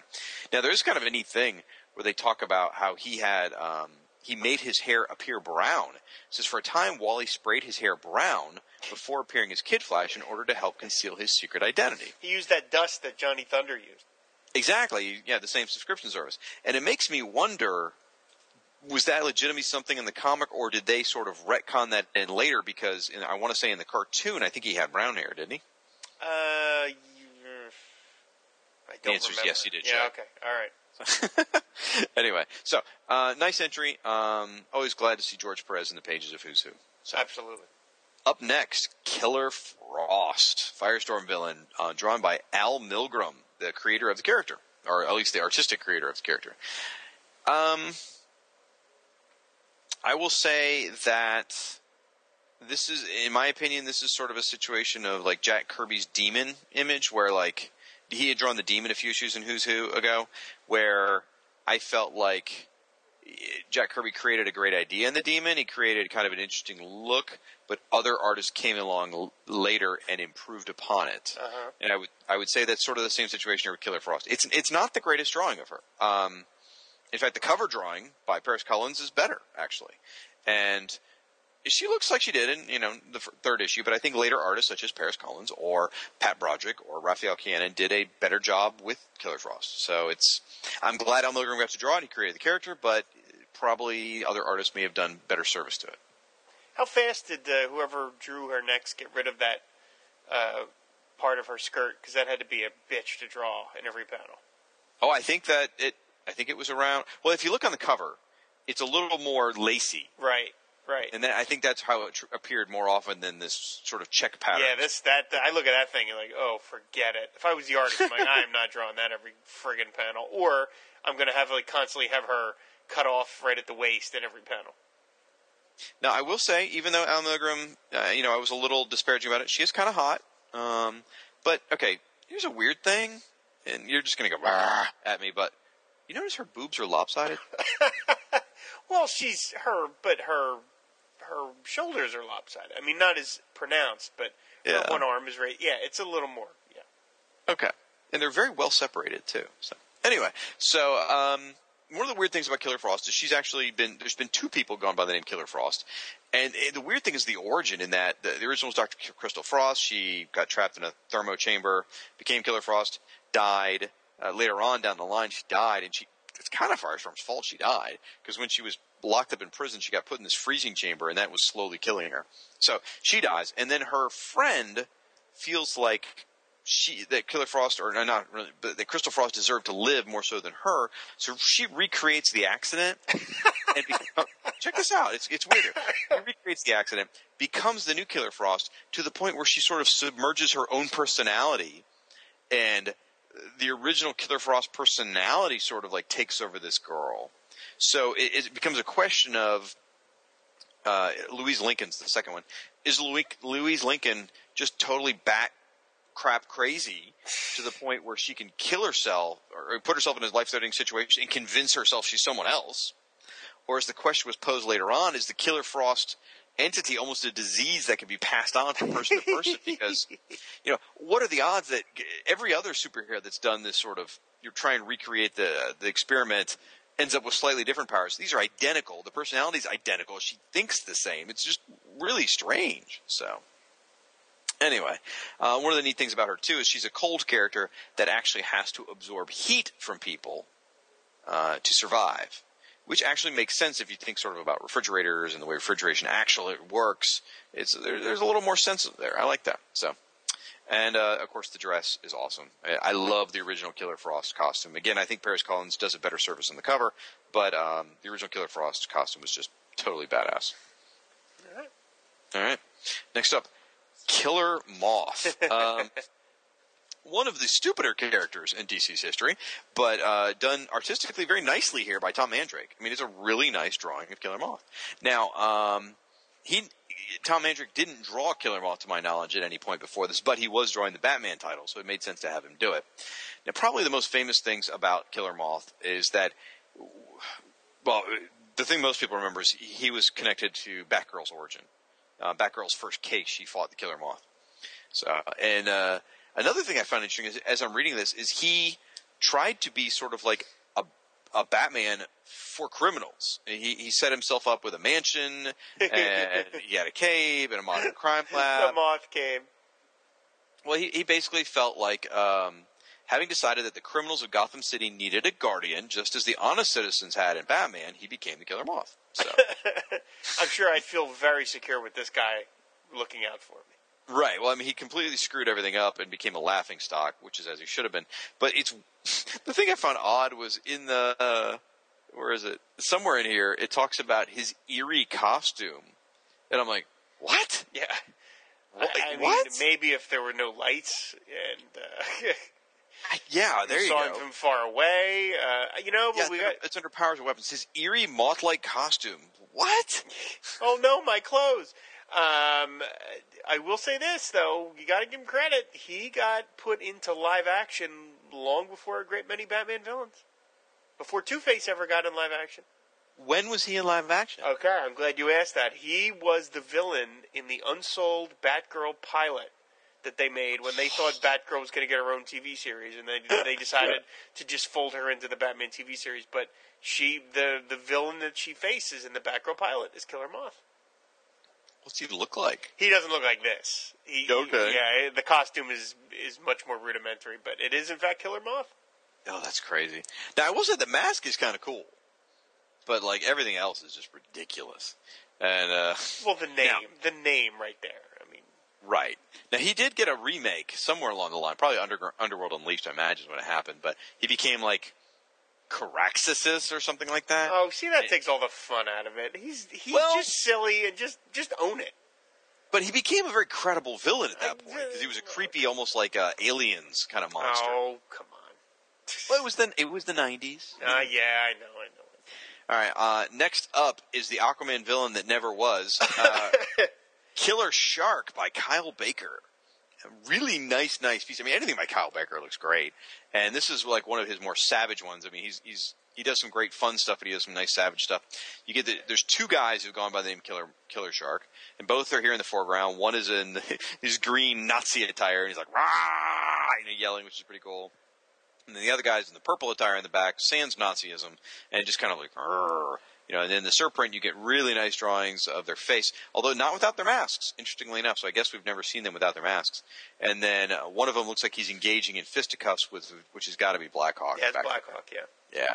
yeah, Uh, really nice stuff, and um, weird, kind of weird. I, I, oh, you know, I meant to research this. I, I guess I didn't get to. Is that Killer Shark number two appeared in Blackhawk number fifty, Yes. whereas Killer Shark number one appeared in Blackhawk two sixty nine. Huh? Yeah, I, I meant to research that. I didn't get around to it. Sorry. So I'm going to let our amazing listeners do that research for me. You know, did, did the second guy appear before the first guy?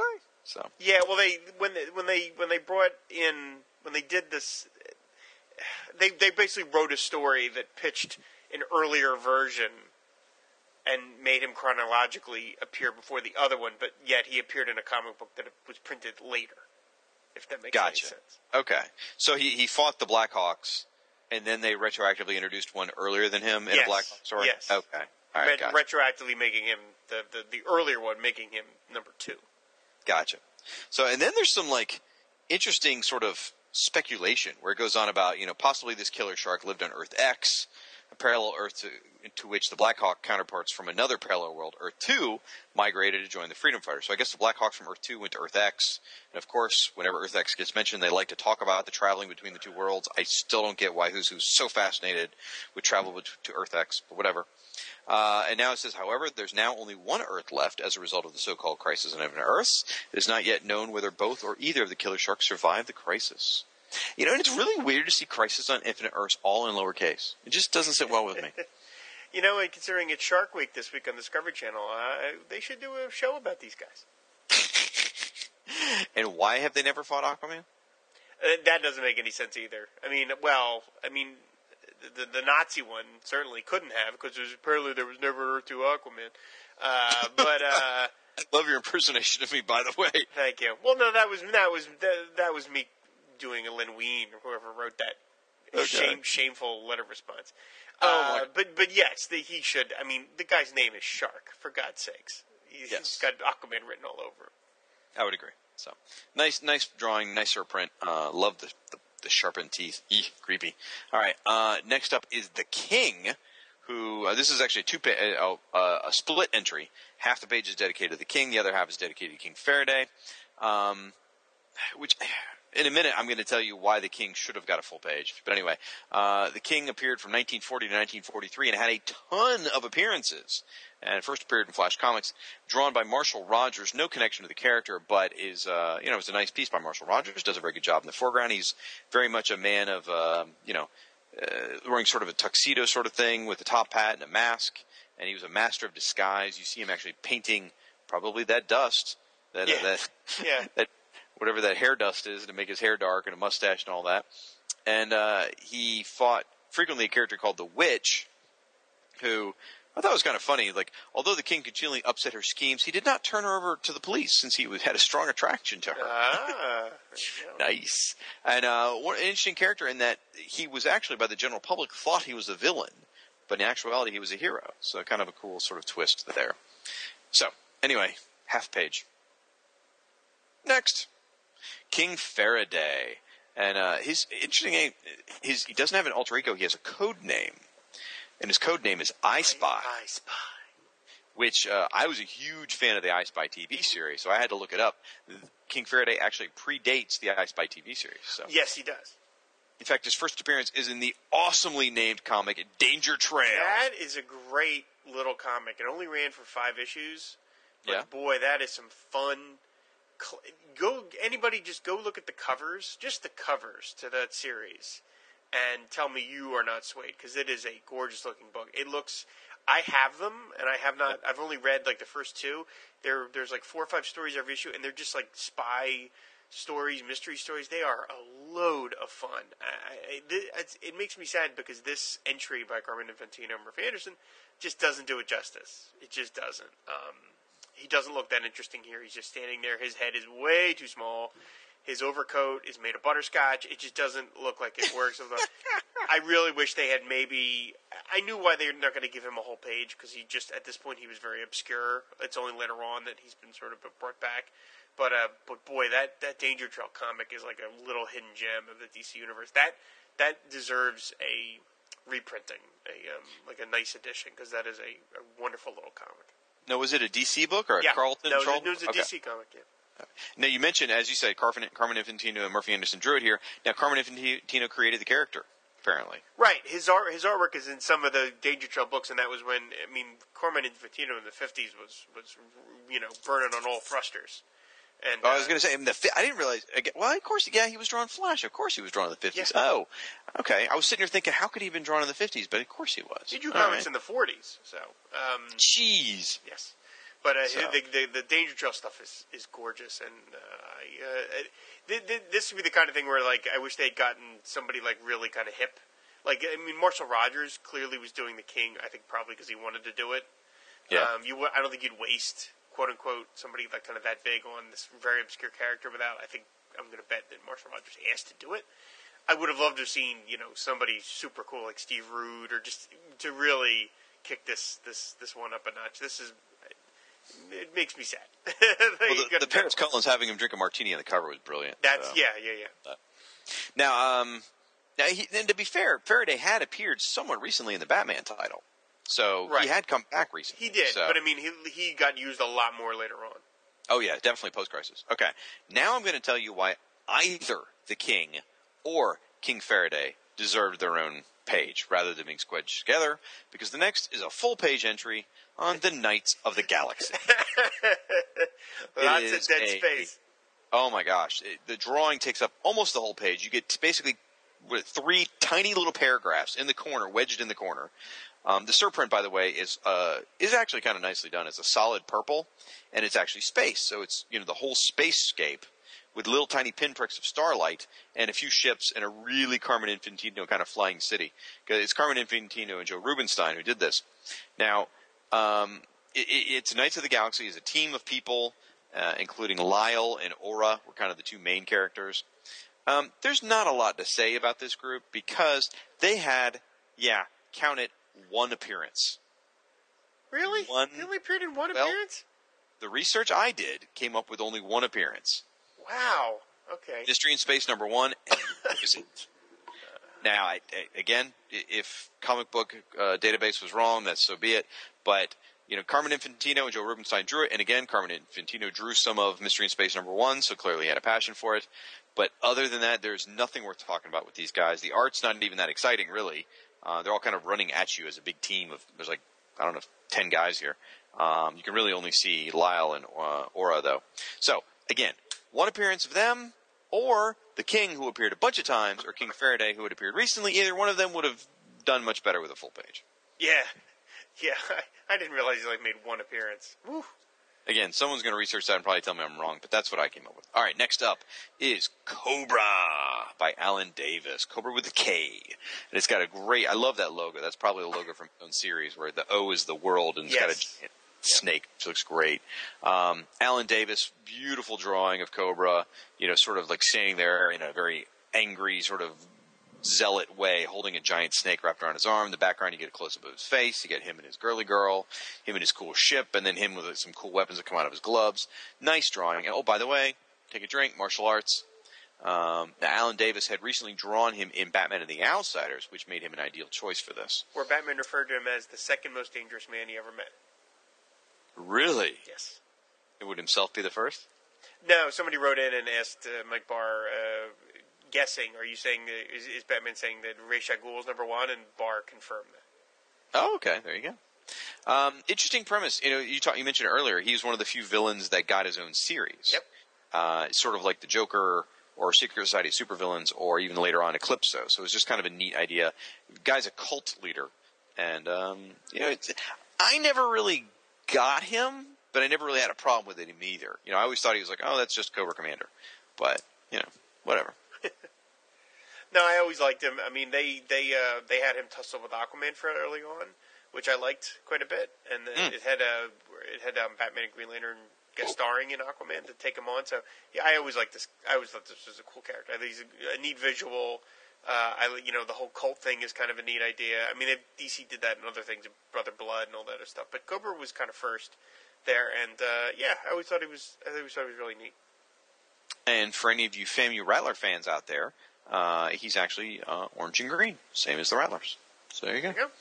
So, uh, but again, Alan Davis drawing, just beautiful. Yeah, you beautiful. can't beat that. Yeah. So- There's not enough Alan Davis in, in this Who's Who. Yeah, I mean, I mean the the surprint, it's not weak, but it's not spectacular. But the foreground drawing is just Yep. wow, out of this world. Okay, next up, Kole by Jose Luis Garcia Lopez. Praise be his name. Really nice logo, very crystalline. She looks great. Now, out, out of all the the Jose Luis Garcia Lopez, praise be his name, start I've seen, um, this one's kind of sketchy. It's almost like he penciled it, and it, they never inked it. If you see what I mean. Yeah, the the, the surprint is, is a little rougher. I, I actually this is one of my favorite pieces he ever did because Yeah. I love the angle. The camera is slightly below her. Yeah. Uh, it's very dramatic. I mean, uh, to me, I always thought this character was pretty pretty weak. Uh, but well, he makes her look fantastic here. This is looks. I just think this is really one of the nicest pieces in the whole book. If probably the nicest piece in the whole book. And and again, a lot of it is is the camera angle. I think it just and it, it takes extra level of drawing skill, which of course, as we know, he has in spades. Oh, yeah. To draw a figure in perspective like that and get it right, to where the head is going to be a little smaller because of the perspective, but yet it doesn't look wrong. That is, I mean, this, you know, ugh, just we've run out of again, run out of superlatives for this guy. it just is so good. And, and by the way, when I say sketchy, I didn't mean that in a negative way. No, I right? meant- You mean loose? Yeah, well, it's just, well, it, yeah, the line. The, and it doesn't look like it's been inked. Yeah, That's what I'm saying. Yeah, it doesn't look like it's been inked. So, but it's still beautiful. Her face is great. She's a gorgeous girl. She looks like she looks very um, sort of magical, princessy, and also, as you said, with the with the upshot, she looks very heroic. yeah, it's You a know? great pose.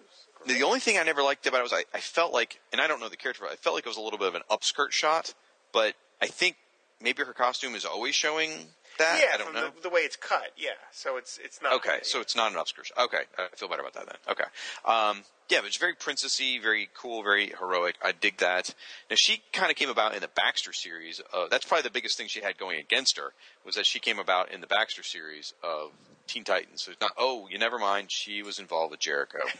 that's probably the biggest thing that's got going against her. She's clearly got bad cho- bad taste in men. So, um, sad, sort of weird origin how her parents experimented on her and they were crystal insects and stuff. Like, oof, man, poor girl. But uh, she died in crisis, sadly. So uh, another right. another loss. So, but I love that. I've always liked her cape, that crystal sort of cape. yeah. Really cool, really sharp. So, neat stuff. Moving on. Final entry Kong the Untamed by Alfredo Alcala. I think is how you say Yep. that. Yep. Um, first time I think we've, I think it's the first time we've seen him in, in Who's Who, but that's because he drew Kong the Untamed in his series back in 1975 that went for five issues. Um, he is a Cro-Magnon, uh, Cro-Magnon man, and he, there's this great legend of the yellow-haired Kong, which is, I guess, another character they refer to, and that's where he got his name. So, kind of cool stuff.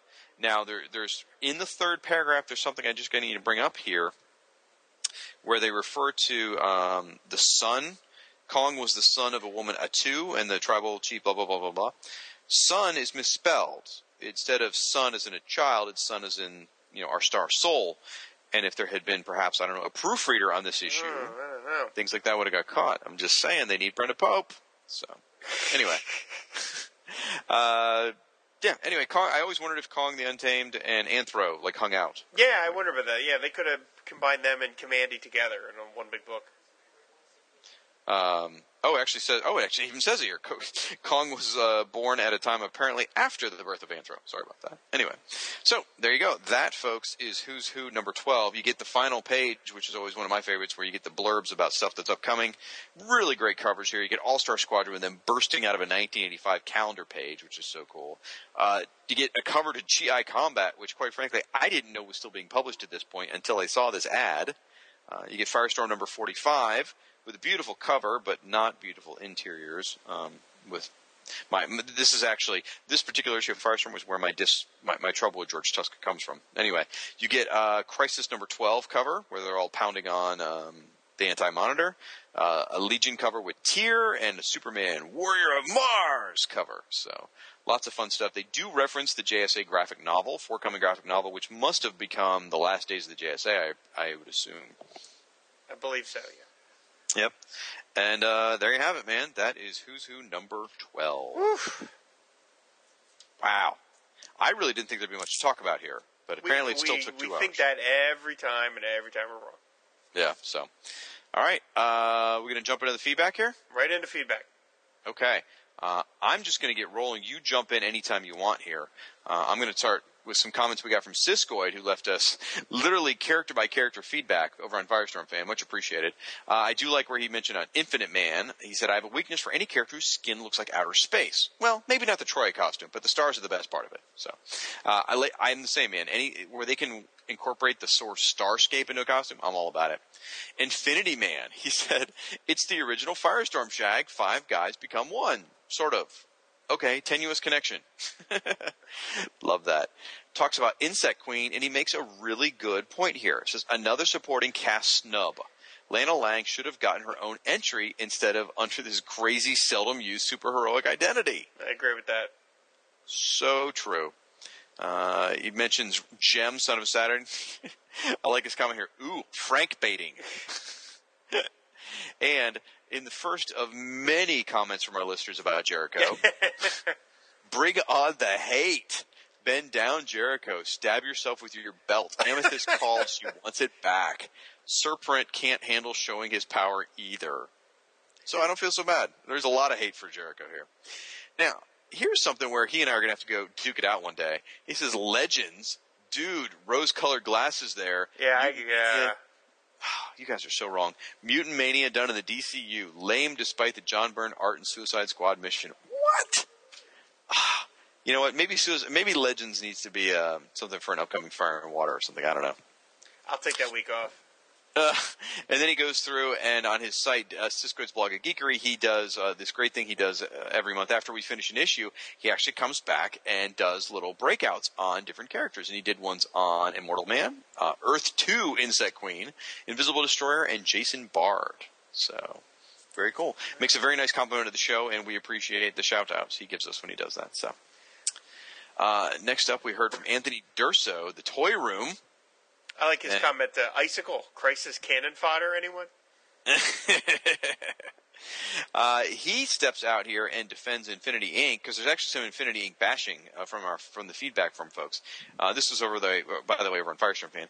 He says the Generation Saga is one of the most underrated storylines of all time, in my humble opinion, or in my opinion. Hmm, interesting. Uh, he talks about Insect Queen, who's the Earth 2 version, which I, I had a, a real problem with, other than that she was hot. But it was created by E. Nelson Bridwell, who's obsessed with about this type of uh, trivial nonsense. Yes, he was. And am I the only one who's a parent when they hear E. Nelson Bridwell? You can't help but think of uh, the guy who wrote the uh, Clifford books. Just asking. Yes, yes, you are. Jason Bard. How did Jason Bard rate an appearance during this run, but Commissioner Gordon did not? Well, because Bard had his own series. Gordon, I don't think ever did. Did he? Bard did not have his own series. He had his own backups. Well, that's what I meant. He had his own strip. I don't think Commissioner Gordon ever got his own strip. Dude, so no. I'm, I'm not. I'm not. I'm not. I'm just saying. eh, You know what, uh, Mr. Toy Room? Never a truer word was written. I am okay? not saying that that is the correct way to look at it. I'm just saying I think that was the the, the standard that which they. All right, all right. By the way, you jump in here at any point if you've got anything you want to talk about. So I'm just Um, re- I did. He did want to mention. He also mentions how much he hates Johnny Thunder. I don't know how much. I don't know about him being a douche, but he was at least always the least effective member of the JSA. Couldn't someone else on the team have controlled the Thunderbolt and left Johnny at home babysitting Peachy Pet? awesome, awesome. Um, he talks about here. It, this is a recollection of this. I'd be interested to see if someone can come up with this. But he talks about Johnny Thunder two, who was that awesome old West character that we just both like, fell in love with. He says that in DC Comics Presents issues, they tied John Tane, who's Johnny Thunder two, to Chuck Taine Oh God of! Legion of Superheroes. Oh, for God's sakes! Let it go, people. right. So, all right. Uh, the Joker. This is interesting. Marshall Rogers did the Joker entry, and you and I both kind of expressed. Yeah, we no one agreed with us on that. Which is it? Yeah, he says here. I have to disagree. I love this entry. Marshall Rogers' version of the Joker was not as maniacal as say Neal Adams, so the pose actually fits Rogers' version perfectly. So, all right. You know what? I'm I'm not going to agree with you, but I'll credit that that's a that's a worthwhile opinion, I suppose. I want to mention Uh, this thing about Hop Harrigan. I really wanted to mention. Um, Do it. He says Hop Harrigan. It wasn't until about a month ago that I discovered that Hop Harrigan was responsible for a catchphrase that's been used in my extended family for decades. Whenever my grandfather or one of my great uncles seemed to be tuning out the sound of their the sound of their wife's voice in lieu of a football game to get their attention, the wives would yell, "Hey, CX4!" I never knew what it meant until I recently researched it and discovered that it was apparently Hop Harrigan's call letters. So I was thrilled to actually hear it as a tag to the podcast. That's unbelievable. How That crazy! is Absolutely insane. Absolutely insane. What a weird series of circumstances that had to come into play for all yeah, of that to that come is- together. that is that is crazy. That is. So- I think, in fact, I think that's I think uh, that's our Yellow Dot Award winner for this month. There we go. Congratulations, Anthony Durso Toy Room. You, sir, have earned a yellow dot. I think he may have earned one previously too, because he's so good. But that's okay. Um, I do like this bit where he talked about Super Friends. I'm not going to read the whole thing, but he points out how the characters that appeared in the comic first could make it into things like Who's Who, rather than maybe Marvin and Wendy and, and, and all those who appeared in the cartoon first couldn't appear in the comic book. But then he says, um, when DC and Hanna Barbera ended up under the same umbrella of a corporate parent at WB, the DC was able to use these characters more fluidly, either in their merchandise or in the universe. And I didn't never thought about that. Right. But he's absolutely right because later on, I mean, there was that terrible run in Extreme Justice where they brought in the Legion of Doom, they brought in Zan and Jaina and all that stuff. But yeah, that makes sense. So, um, big thank you to Michael Bailey who mentions our Who's Who podcast. He does these series of Who's Who classic entries where he shows different entries that were related to Superman in some way or shape or form. He's covered recently Black Rock, Black Star, Blackbriar Thorn, and Atomic Skull. And uh, he gives a shout out to the Who's Who podcast when he does that. Really appreciate that. So uh, he did this too. The Fire and Water podcast, hosted by Shag Matthews and Robert J. Kelly, has a sub podcast, Who's Who's Who. It's a great show and even contributed something to the comic book lexicon involving an artist and praising his name. this time out, Shag has attempted to add another such phrase into fandom. Time will only tell if Boob Window catches on. and, uh, he actually wrote Boob Widow, which became a big thing through there, which is funny. Oh, that's I don't right, know if. I originated the term boob window or not. Uh, I don't think so, but either way, I guess we can take credit for the show at least popularizing it.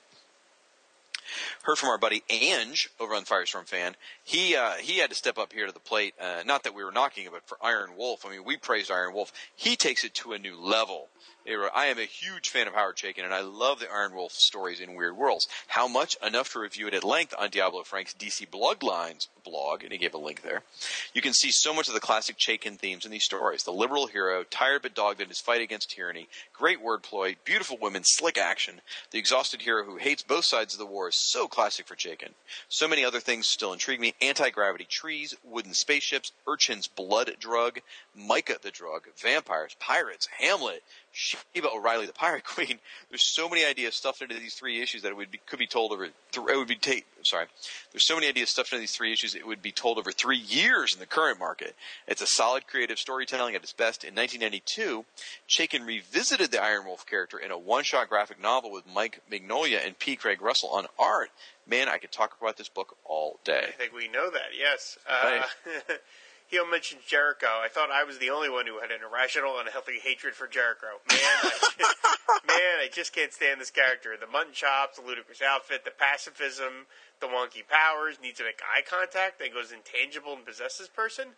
None of it works for me. And DC tried to make everything to try to make him relevant. He goes evil. He possesses the Superboy Bizarre clone match. Ugh, I just can't stand this character. Love it. Now I got to read this next bit because I got to stand up for this character. One of my favorites, Johnny Quick. He says, "I have a fond, great fondness for this character. As a kid, I loved the idea of super speed and kept trying to say the formula to gain powers. I did too, by the way. Uh, Quick always seemed to have fun in his adventures. There wasn't a serious bone in his body. I love seeing the old Mort Meskin art with him using multiple images of Quick in one panel to connote uh, speed. So very cool, awesome." So, um, and later on through a series of back and forth correspondence, he says Iron Wolf appears in one panel of the Twilight series as a pro sports type figure and a rocket jousting type thing. I wonder if Chaykin liked his own character too much to deconstruct him as he did everything else in that series. Still, I always thought he was nobler than a pro athlete. Now, you know, I've got the three issues of Twilight sitting on my to be read shelf. I may have to bust that out and read that sometime soon. Um, heard from our buddy Earth 2 Chris. Now, th- you two, you, ugh, you, Rob, and Chris have ticked me off here. Even though I still think Chris is awesome, and I'm going to come over to his house and play with his Play-Doh. But it says here, I have to agree with Rob. Crisis was a great read, but unnecessary. I have nothing but the utmost respect and love for Marv Wolfman's many contributions to comics, but I think his idea that the DCU needed extreme streamlining was wrong-headed. And the DCU powers that be uh, just went along with him because he was writing their hottest book, and Marvel was otherwise whooping their arse. Uh, Burns still could have done a Superman run, Miller his Batman, and sure, a few stories may have been made non-canonical, but there was plenty of that already. DC threw out what made them unique among superhero universes, and they've been scrambling to find their new niche ever since. See New 52 for their latest plug for that whole. Great turn of phrase. It is, but I totally disagree, guys. I, I think I think Crisis was the right thing to do. I think it brought in a ton of new readers. It was a new world to explore. The difference between the New Fifty Two and Crisis is that the new the Crisis was done at a time when the comic market was at its peak. I, even peaked a little more in the '90s, but not in a healthy way. But it was, you know, comics books were huge at that point. and um, I don't. know, I think it was done right. So I disagree with you guys wholeheartedly. So Uh, I I think if I think if everyone had gotten restarted across the board, it would have been worthy to do. But the fact that it was done sort of piecemeal uh, is the thing that didn't make it work for me. You know, the fact that that people remembered that they were from another world and yet they weren't. I, I think that's where I think the the idea wasn't necessarily so bad, but that the implementation following it was was deeply flawed. And so, in my mind, I look back and I say, you know, what, I didn't even need to do it in the first place. Just just let everybody reboot the characters and just let just refreshen them. You don't need to like do a a line wide kind of thing. So. You know, I was about to say something which kind of contradicts itself. I was going to say, well, that's where you just have to let continuity not be, you know, a millstone around your neck pulling you down. Is Right. you know, you just say, well, it doesn't matter that it took a couple years to get Hawkman straightened out. They did. But then, if I follow the same logic, then you could say, well, Crisis wasn't necessary either. So, okay, you know, I know, I talked myself. Talking myself into a circle. Anyway, all right. Um, Chris also mentions about Jade, though. Jade, for some reason, I never thought of the center of her Starheart symbol as a peephole. Now I can't unsee it. There you go, baby. There you go. Now you had mentioned under Infinity Inc. the stream of ruthlessness was a great, great story, but he says it actually came from a classic JSA story from All Star Comics number thirty-six. Kind of interesting. So Okay, I don't think that I. Okay, I don't remember saying that it was Roy Thomas's invention. I just remember saying there was a storyline involving it in Infinity Inc. that I thought was really good. Maybe I But did. I'm not, I'm not sure which way, but I just Okay. thought it was interesting that it actually came from something Yes, early. yeah. I, I didn't. I didn't. It wasn't like a point the finger at Rob going ha ha ha. But anyway. I may have said that. I may have said that Roy Thomas created it, which, uh, of course, is not correct. So. Now it says here on Superman homepage, Radio KAL, KAL podcast, they refer to Jerry Ordway as the ordained one, which I'm not sure. I, I know uh, Michael Bailey appears on the KAL podcast, so I don't know if that's his phrase or not, but that's not bad. Jerry Ordway, the ordained one. Um, they're also, uh, oh, he just, yeah, he goes on to say Beyond Reproach is, fine as well. So I don't know. I kind of like Beyond Reproach. So It's tough to say. Yeah. Uh, Injustice Gang the World, he says here, I'm surprised Rob didn't mention this being a Treasury Comics guru. Uh, I would prefer to call him uh, Maniac, but anyway, in the legend, in the legendary Superman versus the Amazing Spider-Man Treasury, Lex Luthor uses IGW's ship and satellite headquarters. That's right. That is right. You know, sometimes I I think to say something and it just goes right by me. And related to that, everybody uh, brought up the fact that the actor you were trying to think of, that the Yep. Joker's pistol was Conrad Veidt from The Man Who Laughs. I knew that. I don't know why I didn't say it, but I knew that. I've always known that. So I, I, I, I don't know. Sometimes I just get uh, zone out or something during these shows. Yep. Now he comes to defend um, the Marshall Rogers Joker as well. Right, everybody so- did. Everybody did. Although they did agree with on Johnny Thunder. You're right, Rob. You correct me up here. I think you're right. Johnny's essentially the JSA Snapper Carr. Only he's less lame because he did have a Thunderbolt and his own long running feature. His entry is gorgeous, and yes, even I would have tried a J- Johnny Thunder series by Steve Lightle. Now, interesting here. Uh, I had said that I thought Johnny Thunder, the the female lightning bolt one, um, was I thought that was originally I thought that was the Earth One Johnny Thunder, and he says here the Earth One Johnny Thunder was a bad guy, and he fought the JLA and JSA twice. Rob, you know this. Take your vitamins, man. Clearly, you haven't been taking your vitamins because you got sick. Um, we heard from Philemon, who was actually the very first responder on uh, the Who's Who podcast, but clearly. For whatever reason, we are always at odds with Philemon. I feel bad. We're like always disagreeing with him, and we always really get harsh on him. And that's not going to change today because he says here he had written on Twitter that because I I'd posted something I think it was me who said like who's your favorite character from this Who's Who and he wrote Jericho and Inferior Five and then he says but I forgot about Insect Queen. Like, dude, I don't know that you could have hit three more characters we made more fun of last episode. Just Jericho is my top is in my top five favorite characters ever. Interesting power, unique personality, ses- sensitive artist types are superheroes are pretty rare, and a costume that, if nothing else, was distinctive. The parallaxing was heartbreaking and unnecessary. So um, I'll agree with you about the parallaxing bit, but every other word you wrote is in fact in a sentence, but are all shouldn't be written together. yeah, yeah, they're all in the wrong order. Sorry about that, buddy. Don't take it personal, but you're crazy. Um, Kyle Benning uh, was kind of. I had asked for. By the way, many, many, many, many of you came through after last episode. Thank you so much. I had said we need a list of the Who's Who 1989 annuals for future entry. Many of you came through. Really appreciate. it. Kyle Benning was one of them. Just want to give a shout out. Thank you, Kyle. Uh, he gave us a list of there too. Heard from Count Druncula. Probably one of my favorite comments, simply because he's insane. Uh, it says it's ridiculous that this issue did not include entries for I, uh, Amon and Impulse, despite their not being created or established at the time of publication. If they could donate a page to Invisible Destroyer, who only appeared once, then they should have been able to give space to characters who would debut eight and fourteen years later, which is just insane. Seems utterly reasonable. And then he wrote, Jericho is one of the top three reasons why I hate Deathstroke. so, um, want to give a shout out to Little Russell Burbage from Fairfax, Maine. Um, he said, I never realized that these Paris Cullins covers resembled Marvel Handbook, but now that you say it, it's so true. I went and looked at all the past covers, and they seem to follow the same pattern. Lead character, character in front, character on the fold, back up, close up, and then I do agree with Shag that the, it's cool Infinity Man is illustration. Um, he came to the defense of Invisible Kid, who we sort of mocked.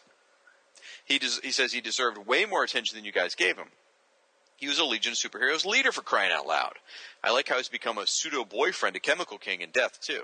Uh, as for and so you know, hey, there you go. It's fair, a very fair statement. It just it's not from an era of Legion I read, so I, I you know. Okay. Now, here's where I get to pick on Little Russell Burbage from Fairfax, Maine. He says, Jay's costume features a boob window. I don't think so. Uh, I never noticed that before. I always just thought her logo was light green. Uh, of course, I just realized that the black color of Obsidian's costume is his skin also. I, I didn't know that. I didn't know that black color. No, I don't think I did. So, um, again, I, I, lo- I keep reading these because I love them. I'm so glad I'm not the only one to loathe the character of Jericho. I like the idea of him, but like you guys said, his visuals and personality black. Um, and he also he jumps into like the Joker piece as well. Go ahead. I, I got to read this comment. He says, "I think I remember reading somewhere that Merry Man from the Inferior Five is based on Woody Allen, but young Woody when he was still a stand-up comedian, and not old Woody, the pedophile director." I love how he starts that comment. I, I, I. So, not a fan. Uh, we heard from our buddy Robert Gross, who goes by Martin Stein Returns. He now he stepped up to the plate to defend Johnny Thunder again, J O N N I, uh, by Dick Giordano, the female Johnny Thunder. He wrote, "I loved Johnny Thunder. It was the first miniseries I ever collected as a kid. While the superhero angle might have been uh, tacked on sop to the fanboys." Not to mention the design of Thunderbolt, I thought the private eye by trade, superhero by chance gimmick worked really well. One of the things that really worked for me is that even though she was retroactively declared to have been Earth 2, she might have been in her own little world, which is exactly how I like my superheroes. And then he starts to talk about how she was a strong female character, and that was great. And, um, you know, that's a, that's a very valid argument. So there you go. Good He thought. also makes a case for extraordinary Jerry Ordway. The word extraordinary has ord and airy in it, which I like a lot. I think that, that that's in the running at least. So would it be extraordinary Jerry Ordway, or would it be Jerry Extraordinary Ordway? No, I think extraordinary Jerry Ordway. That, that flows off the tongue quite well. Or Jerry Ordway the Extraordinary? No, no, no. extraordinary Jerry Ordway. Okay. That's just All right. It, it's out there. It's out there. It's been discussed. So, um, now, interesting contrast. I just read Little Russell Burbage from Fairfax, Maine said that the Paris cover Cullins' covers did look like Marvel Universe. In comes Diablo Frank, folks, who by the way is on Twitter now, so look out. Anyway, he wrote, after poo-pooing most of Paris Cullins' covers, I must admit that this one was head and shoulders above his earlier offerings. I disagree with Shag about the resemblance of OHOTMU, whatever that stupid acronym he always used, because those characters were always in full figure, exiting to the right in a sea of drab white negative space. That rigidity of design gave Who's Who an opportunity to improve on Marvel, and in the instances like this, with characters of different proportions, perspectives spilling out in all directions, DC won. So he does not agree that it looks like Marvel, and he's mm, pretty knowledgeable on that Marvel Universe Handbook thing. So. Uh, I, I made fun of Infinity Man, calling him Captain Power and uh, or not uh, Captain Planet and Psyhawk, but he says, you know, I actually prefer Psyhawk to Infinity Man. To repeat, I prefer the recycled new universe concept that I at least have a nostalgic connection to over a Jack Kirby creation that no one else could be bothered to do anything remotely substantial with. It's like saying I like grits over gruel. I like uh, point T. Jennifer Morgan exists. I acknowledge that objective fact, but I wish to deny her presence and my subjective truth. uh, I like this bit because it's just insane. Blah, blah, Jason Bard, blah. This page is all about Javelin. The first Green Lantern comic I ever bought was his debut appearance, which ended with him putting Hal Jordan in an impossible to survive situation. Javelin was the first of many who taught me to hate Jordan because what kind of hero nearly dies because they're covered in yellow paint? The answer was not Hal Jordan, which I learned years later when I finally thumbed through the second part of the story and felt gypped. I think Javelin has a great costume and a unique weapon, but he punched but he punched way out of his weight class and gets mocked for it. He only got two Suicide Squad appearances, but he survived both. So how about that? that was quite possibly the only defense anyone has ever put out there for um, Javelin. Uh, he also gets in on the Johnny Thunder hate. Was he says, "As Shag noted, Johnny Thunder's origin is a long walk, long walk off a short pier." All that, all that material, and he's just the guy who summons the guy you read the story for. He's like Jimmy Olsen. If all Jimmy ever did was turn on his signal watch at the first sign of trouble, that's okay though. He's also the one hero who got Alzheimer's. Forget about it. I got to read this Jericho thing. It's a little long, but it's a good case of, of Frank's insanity. Um, I used to dislike Jericho, but I never saw him as irredeemable, and the overwhelming negativity towards the character makes me feel bad for him. I read a Tales of the Teen Titans solo two-parter with him back in the day, and I liked it. Uh, he was a ladies' man, a sensitive artist. I like the storytelling accommodation made for his muteness, and I think his power is kind of cool. Really, all my issues with the character are laid at George Perez's feet because everything truly worthy of loathing are in the visual aspects. It's like after Al Milgrom failed to create the most ridiculously unappealing character ever, which by the way is a stab at Firestorm, uh, Perez took up the challenge, completely destroyed all competition, and then smugly spiked the ball by creating Pariah Kole and a Harbinger as well. Everyone thinks he's a sweetheart, but there's this corner of pure evil in George Perez's heart, and it's manifested by 85% of every character he's ever created. I dub it the Crimson Plague. Logo's okay though. you know, Perez does like to create characters whose costume cannot be reproduced by other people. Yeah, That's yeah. uh, Kerry Gammill. I'm sorry. Go ahead. Oh no, oh, no, I wanted to end the, the last comment he made, but you you have something else. So go ahead. I was going to say, Kerry Gammill at his peak to me was the nearest competition to Jose Luis Garcia Lopez in terms of on-model licensing, friendly, universally perfect superhero art which, by the way, I totally agree with. I love Kerry Gammill. Uh, too bad his uh, talents are applied to Johnny Quick, a character I assumed for years was just some fake retro hero. Instead, he was yet another Mort Weisinger brand ripoff of a popular co- comic character. His costume's okay, but that and Liberty Bell are all he's got. In Golden Age comics, he looked more like Cannonball than Quicksilver, with energy blasting from his lower half. Uh, yeah, and he, he mentioned a couple comments about the Joe Orlando House of Mystery. As a fan of Hostess in the 80s, I bought several issues of Elvira's Run where I never intentionally purchased a Joe Orlando era House of Mystery. The stories were forgettable anthology fare, just as had been the case before the repackaging, but I got a kick out of Elvira's bookends and the quasi cheesecake Scream Queen covers. Brian Bolland did the first one, as seen on the cover roll in this issue's inside back cover. I'm pretty sure I didn't pay full cover for any of them, though. And then he ends it with, Did we ever get a Congo Bill stinger? We deserve a Congo Bill stinger. I agree with that, Frank. Some truth to that. Uh, heard from Phil Rutledge, who's uh, one of the Firestorm fan guys. He also has one of the largest collections of Firestorm uh, sketches I've ever seen by famous artists. I mean, just it's amazing collection. Anyway, um, he shared with us one of his a personal story, and I always love these, so I got I got to do it. Um, I purchased comics off the spinner rack in the 70s and early 80s in a small town before I went off to university in a larger city where I had access to real comic book store and a pull box. As a result, there were a ton of holes in my collection since a I didn't always have the money as a kid to buy every issue. issue, and B, the distribution of comics into small rural Canadian drugstores wasn't great. And then maybe him and Siskoid went to school together or something. There's only like 10 people in Canada, right? Uh, in the 90s, after graduating and getting a real job, I was able to buy and fill a lot of those holes. However, this led to reading lots of runs and starts and stops, and stockpiling runs that I would read uh, in order someday. What I really started enjoying uh, is picking up trade paperbacks that collect some of the epic stories from the 70s, 80s, and being able to read them all in, finally, in order in a great presentation format. So he, he lists out some of the ones he's been reading lately. Uh, he actually mentions those two Justice Society graphic novels I mentioned at the top of this uh, podcast Aquaman, Death of the Prince, original Firestorm run, Huntress, uh, DC Comics Presents, gotta love that. JLA, JSA team ups in the Crisis on Multiple Earths, and Guardians of Galaxy appearances in uh, Tomorrow's Avengers. So cool stuff. Cool stuff. Uh, go ahead. Oh, Ben Avery left a comment on Firestorm Fan. He said, "I don't have much by I don't have much to add by way of well anything approaching what most commenters here have, but I will say thanks for keeping up the good work with these. Even the issues where you complain about how boring the contents are, you manage to make interesting and informative. Keep it up. I'll be with you through Who's Who and Star Trek. Uh oh. Stay healthy, Ben. Stay healthy. Take your vitamins. Um, heard from Luke Jaconetti over on Firestorm Fan. He's quoting me, uh, where I said, he's a Hawkman villain. No one cares. he wrote, really? Because, you know, obviously he runs a Hawkman blog, so he's a little ticked off at me probably right now. So, anyway, uh, IQ's origin includes Adam Strange in an oblique way, as the rock which gives him his powers was found by Strange. His deal is more is the more sunlight he absorbs, the smarter he gets. So he will sit in the sun and get super smart before planning his heist. IQ is actually a very effective Silver Age baddie, able to concoct lots of gadgets to baffle the Hawks. Probably the only defense uh, ever written for IQ. So, anyway. but we love Luke anyway. They did make that movie about him with Walter Matthau and Tim Robbins and Meg Ryan, so he can't be all bad. Uh, Uh, Tim, Tim, in, in- wait, in closing, Solomon Grundy want pants too. Tim Wallace from Aquaman Shrine said, Am I the only person that listens to this podcast, rereads my Who's Who's, and thinks, I bet I could write a cool story using some of these characters? Maybe I should try my hand at fan fiction. And then uh, Benton Gray popped up and wrote, Tim, no, you are not at all alone. In fact, I've got pages and pages of notes for my own little projects that aim to do just that.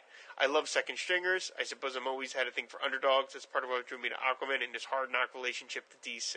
And you know what? I mean, I'm telling you guys, I, like certain things, I certain entries I read, I start writing stories in my head too. Like Iron Wolf, totally got me into it. Balloon Buster got me, you know, energized. There's a lot of these entries where I'm just like, this character's too good to waste. They need to do something with him. You know, the Grim Ghost, all those were just great. Now, um, he, there, there's a there's there's a crazy train happening here that I'm not very happy with people. Where you guys are bashing Legends because he comes back to, to bash on Legends too. What is up with that?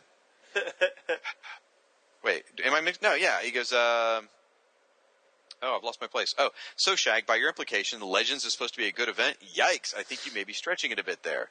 The ideas are pretty excellent. Darkseid turning, da da da da da. Um, he says that uh, it, despite the fact the book is mostly C-list characters, uh, I take a perverse pride in the fact that uh, that he has ever.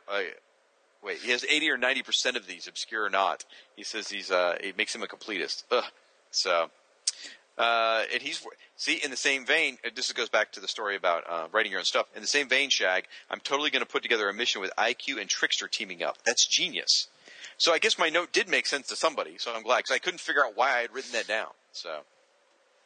Uh, we heard from Blue Scream over on Aquaman Shrine. He just gave a comment. Uh, he said he loved my Jester story. I appreciate that. Thank you. And he said I ran a Red Bee legacy character for a while. Wow. That eventually met up with the original teammate Michael the Bee. Holy, wow. Dude, that that that's insane. That deserves an RPG award right there. So, um, oh my gosh, we got our email from Jack Dower. Yeah. Oh, hi. It's all caps. A great slander has been laid at the feet of DC Comics by one Conrad Filburn. The injustice cannot, nay, shall not stand. The diminutive Mr. Filburn complained that DC has no prominent characters under six feet. For shame, Conrad. Here's a list of some DC's greatest characters who achieved Olympian heights in spite of being well under six feet. He lists out quite a few. And then he ends with drumroll, please. Oswald Chesterfield Cobblepot, the Penguin. Take that, Mr. Filburn. He calls him that. the arrogant avian of avarice, which is fantastic. Oh. Uh, he asks us a question always uh, which forgotten characters in this Who's Who would you like to see revived, and how would you do it? I, I, he, I, I'm never prepared for his questions. Iron Wolf, man. Iron Wolf. yeah, Absolutely. that's true, Iron Wolf. And Uh, I, and it- I think it would need to be in like an anthology space series. It really would. Like uh, you you know something where you get like uh, 16 pages. the Knights of the Galaxy too. Oh no, no, absolutely not. I not. think I'd bring back No. Invisible Destroyer just for the hell of it. Now, okay, I would bring back Invisible Destroyer because he's just he's too insane. But from this particular issue we just did, um, probably Kid Eternity. You know. Yeah, Kid Eternity. So, all right. Uh, heard from John Godwin, and uh, let's see. Um, he, like a few others, he said uh, he was saying, "Mommy, Daddy, stop fighting! You're tearing this family apart." Into his iPad when you and I were pissing each other. He said, "Ed, Asner vo- voicing Granny Goodness, more like tranny goodness." God, that is awful. Oh gosh. Um, As you we might be able about- to tell, folks, it's very late and we're getting very punchy. A little bit, a little bit. So, finally, we come to my experience with Who's Who. I've been raised around comics and conventions. I knew tons of characters growing up, and around 1995, I was 10. Laugh out loud. Thanks for that, man. Anyway, I already had read four to five superhero encyclopedias. In the mid 90s, I started picking up every Secret Files and Origins comic that I could find and read them to the point of them falling apart. Them, not me. I was reading trades and floppies from childhood, but early on, I was going uh, to one LCS, and I wasn't interested in finding. I'm sorry, and I wasn't interested in finding back issues at conventions. When I started going to more cons, more LCSs, and the internet came around, I really got into collecting back issues in the early 2000s and started getting exposed to more random comics. I saw Who's Who in the back issue bins and thought it looked outdated. I like to stay updated on my characters' histories, origins, and storylines, so this really didn't seem right for me, especially considering I was still reading the new encyclopedias, getting secret files, reading Wikipedia when it came around, and just talking and listening to what people knew about the characters. It is still outdated, but it's part of, that's part of the charm. I don't have the nostalgia factor you guys get from it, but listening to you talk about it almost gives me the sense of it. It makes me think of hanging out with friends while we're flipping through the encyclopedia and running across great and stupid characters. And I usually know more about what's written about them than in the book, and chatting and laughing together with them. I actually got to do this a few weeks ago and loved every second of it. So, you know, that's great. I love these origin stories. I love that, you know, here's a guy who's coming to Who's Who well after the fact and doesn't even have any history with it. So it's great. I, I love the fact that he's listening to our show, man. I really appreciate that. Thank you. Yes, that's wonderful. Uh, we heard from J. David Weeder. Uh, he just sent us a picture of Jose Luis Garcia Lopez. Praise be his name. A picture that uh, a book he had done. Heard from Carlos Rodriguez. Uh, he also sent us, uh, directed us to a list of Who's Who annuals from 1989. I really appreciate that. Uh, he says, I spent last week catching up on the Who's Who podcast, and now I can't get that theme song out of my head. Absolutely right, by uh, Daniel Cynical Adams and the Bad Mama Jammas. We really do have to put together a Fire and Water album. We really are building up quite a nice little collection of hits.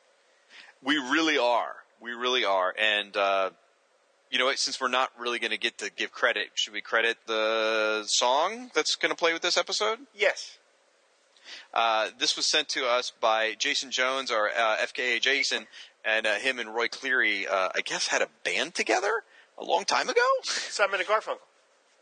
right. Uh, Heard of it's a it's a song about Green Lantern. It's a band Charlemagne, uh, Roy Cleary and him back in the 1990s and 2000s. So uh, Yes, in, in lieu of the, the our normal closing theme, we're it's gonna we're gonna wrap up the show with the song. So that that's what we'll go out with. Cool, awesome. So heard from uh, some people on Facebook. Heard from David Fiore. Heard from uh, Oscar Olede, uh, Anthony Cohn, and uh, we heard from Gene Hendricks, who's a buddy of ours, and he was kind enough to give us a shout out on his blog. He gave us, uh, he talked to us on Facebook, and he said how much he's enjoying the podcast, and it helps him with his commute. And he sent us an email. So um, first, uh, first of all, no love for Calendar Man. No. He's one of the greatest Batman stories ever told. No. he's, No. he's not. No. So, so check this out. So I'm driving somewhere today with my stepson, who's 13 years old, and uh, he has been playing Batman Arkham City, which is a, a teen-rated game. And I don't know where this came from. Out of the blue, we're just driving along. He goes, "Who's Calendar Man?" Yeah, he's in the game. Yeah. so what a trip! So I had to like, to, oh, you know what? Uh, and uh, Gene even mentions here he's in the game, but uh, how, what a trip that just came out of the blue, and I'm like, where did that come from? So anyway, it was uh, kind of funny. So Sooner enough, they'll put Composite Superman in there too. Yeah. So uh, he says, um, uh, "I'm already a proud member of Foam, but after hearing ti- Rob's tirades against Todd McFarlane's art, I'm even prouder. My first memory of his art was when he took over Batman Year Two. Suddenly, Batman had a cape that was 5,000 feet long, which he never dripped on. This is nowhere near as bad as how it became." Uh, for which I referenced Spider-Man number 16, where Spidey is swinging along somehow above the World Trade Center with his triple jointed hips. Uh, anyway, so and he puts forth the vote for Shadowlass as the hottest Legionnaire. Huh blue skin or not, she needs to be uh, hot to pull off that costume. Interesting. All right. Uh, Martin Gray, we heard from him. Uh, always very complimentary. We really appreciate it. He says he really enjoyed the new episode. Uh, he, he, reckons Rob needs a hug, though. he preferred, uh, preferably from Insect Queen. Ew.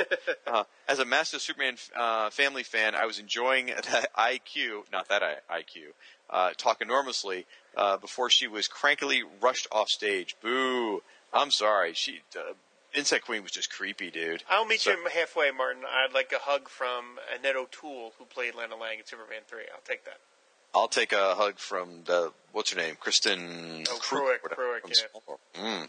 Uh, he asked Todd Klein via Facebook about the Immortal Man logo because I had made a couple comments on it, but he couldn't recall if it was his or not, and uh, the link he sent him was just wasn't big enough. So uh, he also stepped up with Conrad Veidt, appreciate that, and he talked about Jonah Hex's finale um, freaked him out too, and he uh, so.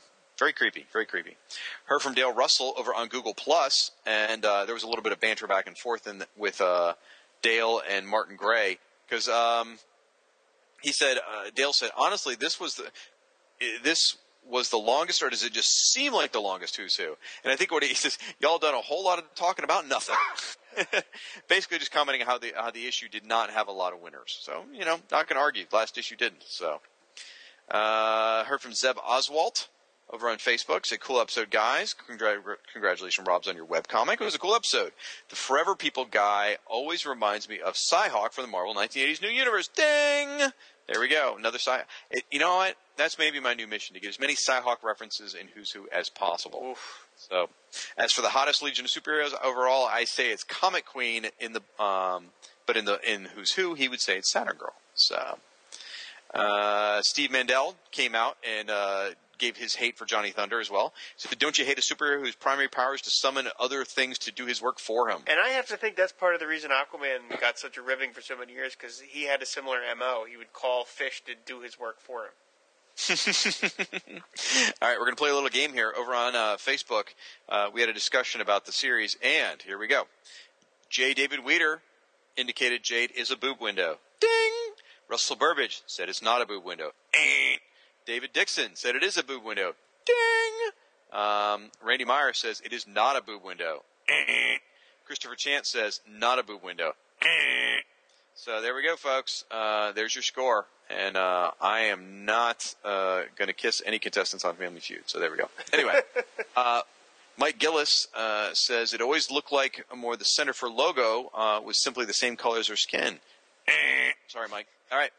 Um, going to read this list as fast as I can. We don't always do this, but I just, you know what? I want to give some shout outs to people this time because we are, our feedback hasn't been complete lately. So thanks to Facebook people, Andy Stabelli, Alan Middleton, Andy Capellish, Anthony Durso, Ben Avery, the Captain Atom fan page, Carlos Guiamares, Carlos Muchas, Karma Senior Love, Chad Argabright, Charles Bernard, Charlie Niemeyer, Chris Hanat, Christopher J. Warden, Christopher Chance, Christopher Luke, Corey Hodgson, Dale Bagwell, Daniel Siddiqua Adams, David J. Dixon, Devin Clancy, Douglas Mitchum, Edward Woodward, Eli McGee, Eric Rex Peterson, Giancarlo Nerlo, Greg Monson, Guillermo Valadares, Hector Negrete, J. David Weeder, Joel Riviera, uh, John Good- Godwin, John Reynolds, Joseph Ortiz, Keith G. Baker, Kevin Hansen, Lauren John Skinkiss, uh, Luke Dobb, who, by the way, was kind enough to send me uh, some Inferior 5 stuff. Appreciate woof, that. Woof, woof, woof. Oh, right. Okay, that was his dog. Took me a minute. I'm like, what are you doing? Marcos Aranita, Matthew Rodriguez, Max Romero, Oscar Olede. Still can't say it, man. I'm sorry. Randy Meyer, Ricky Roma, Robert Gross, Ronnie Ling, Russell Burbage, Sammy J. Maynard II, Scott Allen, Scott Crosby. By the way, I haven't said it again. Russell Burbage from Fairfax, Maine. Scott Allen, Scott Cosby, Sean Corey, Sean M. Myers, Chester Aguilera, Steve Inree Smith, Stig Eric Erickson, Tim Wallace, William Boyd, and Zeb Oswalt. Over on Google Plus, we heard from Martin Gray, Dale Russell, Keith G. Baker, Luke Giaconetti, Siskoid, Kevin Culp, Ben Avery, Alejandro Reynoso, Hector Negrete, Edward Crosby, and La Cueva del Nerd. Over on Tumblr, we're getting some, uh, we're starting to get some traction on Tumblr, folks. Thank you very much.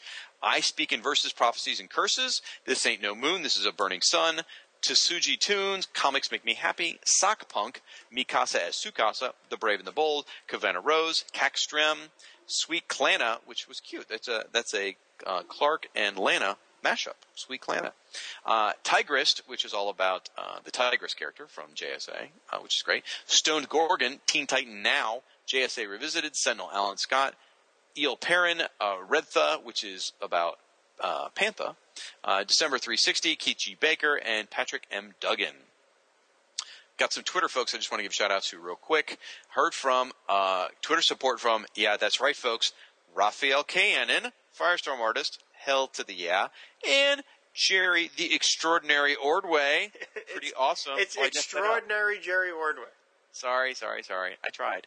Anyway, uh, Corey Hodgson goes by Higher Rock. Keith G. Baker, KGB, uh, B. You know what? I'm just going to say their names. Corey Hodgson, Keith G. Baker, Cosmic Times, Siskoid, Aquaman Talk, Luke Dobb. So you're woofing. Oh, sorry. Woof, woof, woof, woof. Okay. Paul, that's because Luke Dobb's dog should get mentioned more often because he's a great dog. Rory. Uh, what's that? Rory. Rory, that's right. Paul Bowler, uh, Dub Z- uh, WYSIWYG, uh, James Gearton, Paul Cornish, Luke Giaconetti, Joe Coffey, Jay Jones, Dave Z, Lauren Skinkiss Art, Eduardo Escobar, uh, Blossom Linden, Carl Brow Browsades, sorry, that's Cackstream, uh, Ga Vanden Rose, Tweetaholic Rose, I like that, Ling Lee, and Sweet Clark and Lara, again, Sweet Klana and a couple different things. Uh, I heard from Hector Negrete uh, on Twitter. His hashtag was this week's Spanish lesson.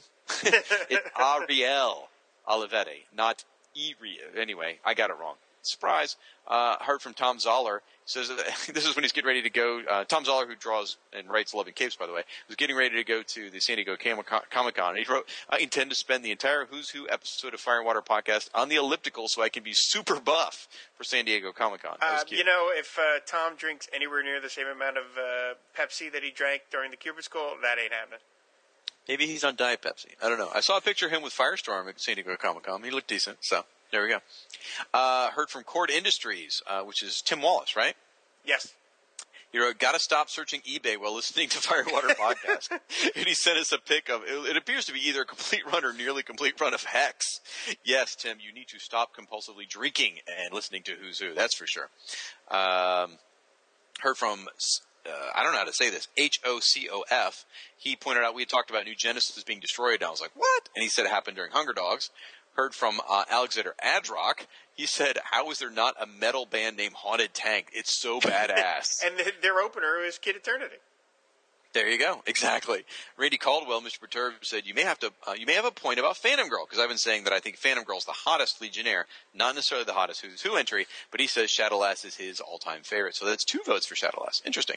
Heard from Jimmy McGlinty, said he enjoyed the Who's Who podcast. Great back and forth between you two, you in this podcast. Some interesting characters. The Hour Man Addiction was done well a few years ago in JSA when Rick went up against Bane. That's a good point. I'd forgotten about that.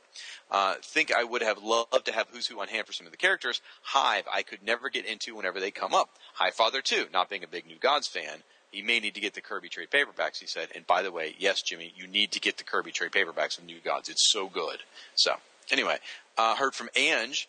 He splurged and ordered a variant Superman Unchained by guess who? Hashtag praise be his name. So uh, he said, I waxed poetic about the gang in Hyathis, which are, by the way, two groups that Rob and I really bashed. He goes, but those dog are all in comparison to my love of Iron Wolf. Just warning you ahead of time. Now, he, we already read his bit about Iron Wolf there. But uh, and then he also sent us a picture of Iron Kid, uh, I'm sorry, Invisible Kid dying at the hands of Validus. Um, let's see. Uh, Tony D said, "I'm finally listening to the rest of the Who's Who episode, and you guys should aren't- shouldn't be so hard on Johnny Thunder." Well, he said, "Say you shouldn't be so hard on Johnny Thunder." Oh, that's brilliant! I didn't get the "Say You" reference. You. Oh my gosh! Say, Tony, say you don't know what you're talking about. well played, Tony. Well enough. played. And last one uh, for Negative Steve. Uh, I just thought this was interesting. He said, "Always likes Jinx from Fearsome Five. Her HeroClix was really useful." and that's that to me is fascinating because I never because I, have only played HeroClix a few times.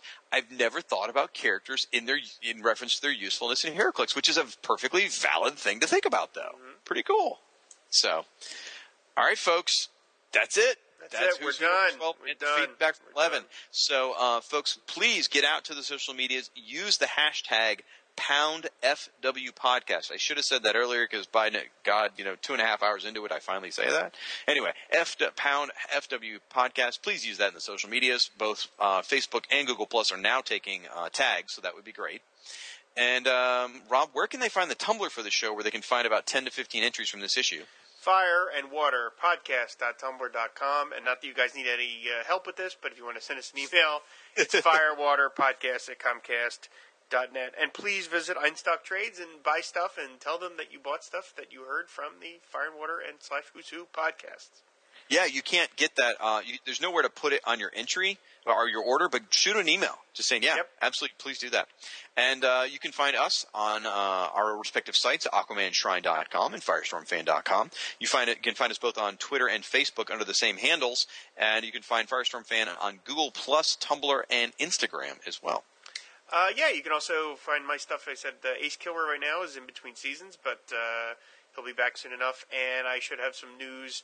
I know I keep saying it, but I really mean it very, very soon about Hey Kids Comics True Life Tales from the Spinner Rack, and news in referring to where you'll actually be able to get the damn thing. Woo! Can't wait. Looking excited. forward to it. Uh, until next time, folks, we still need a tagline. Good night. I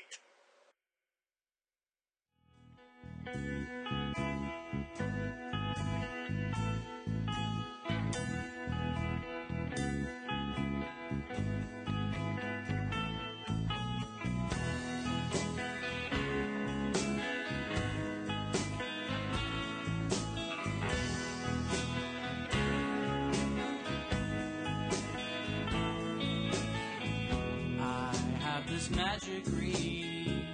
It is the color green. It can do anything. Sometimes it speaks to me. It says, How? What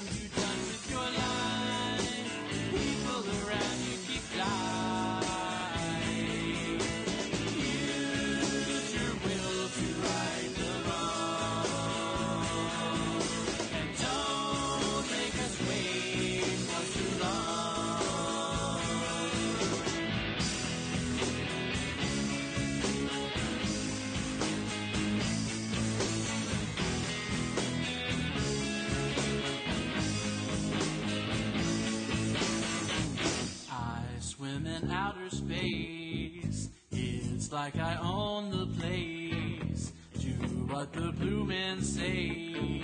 Wish they would go away. They say, How? What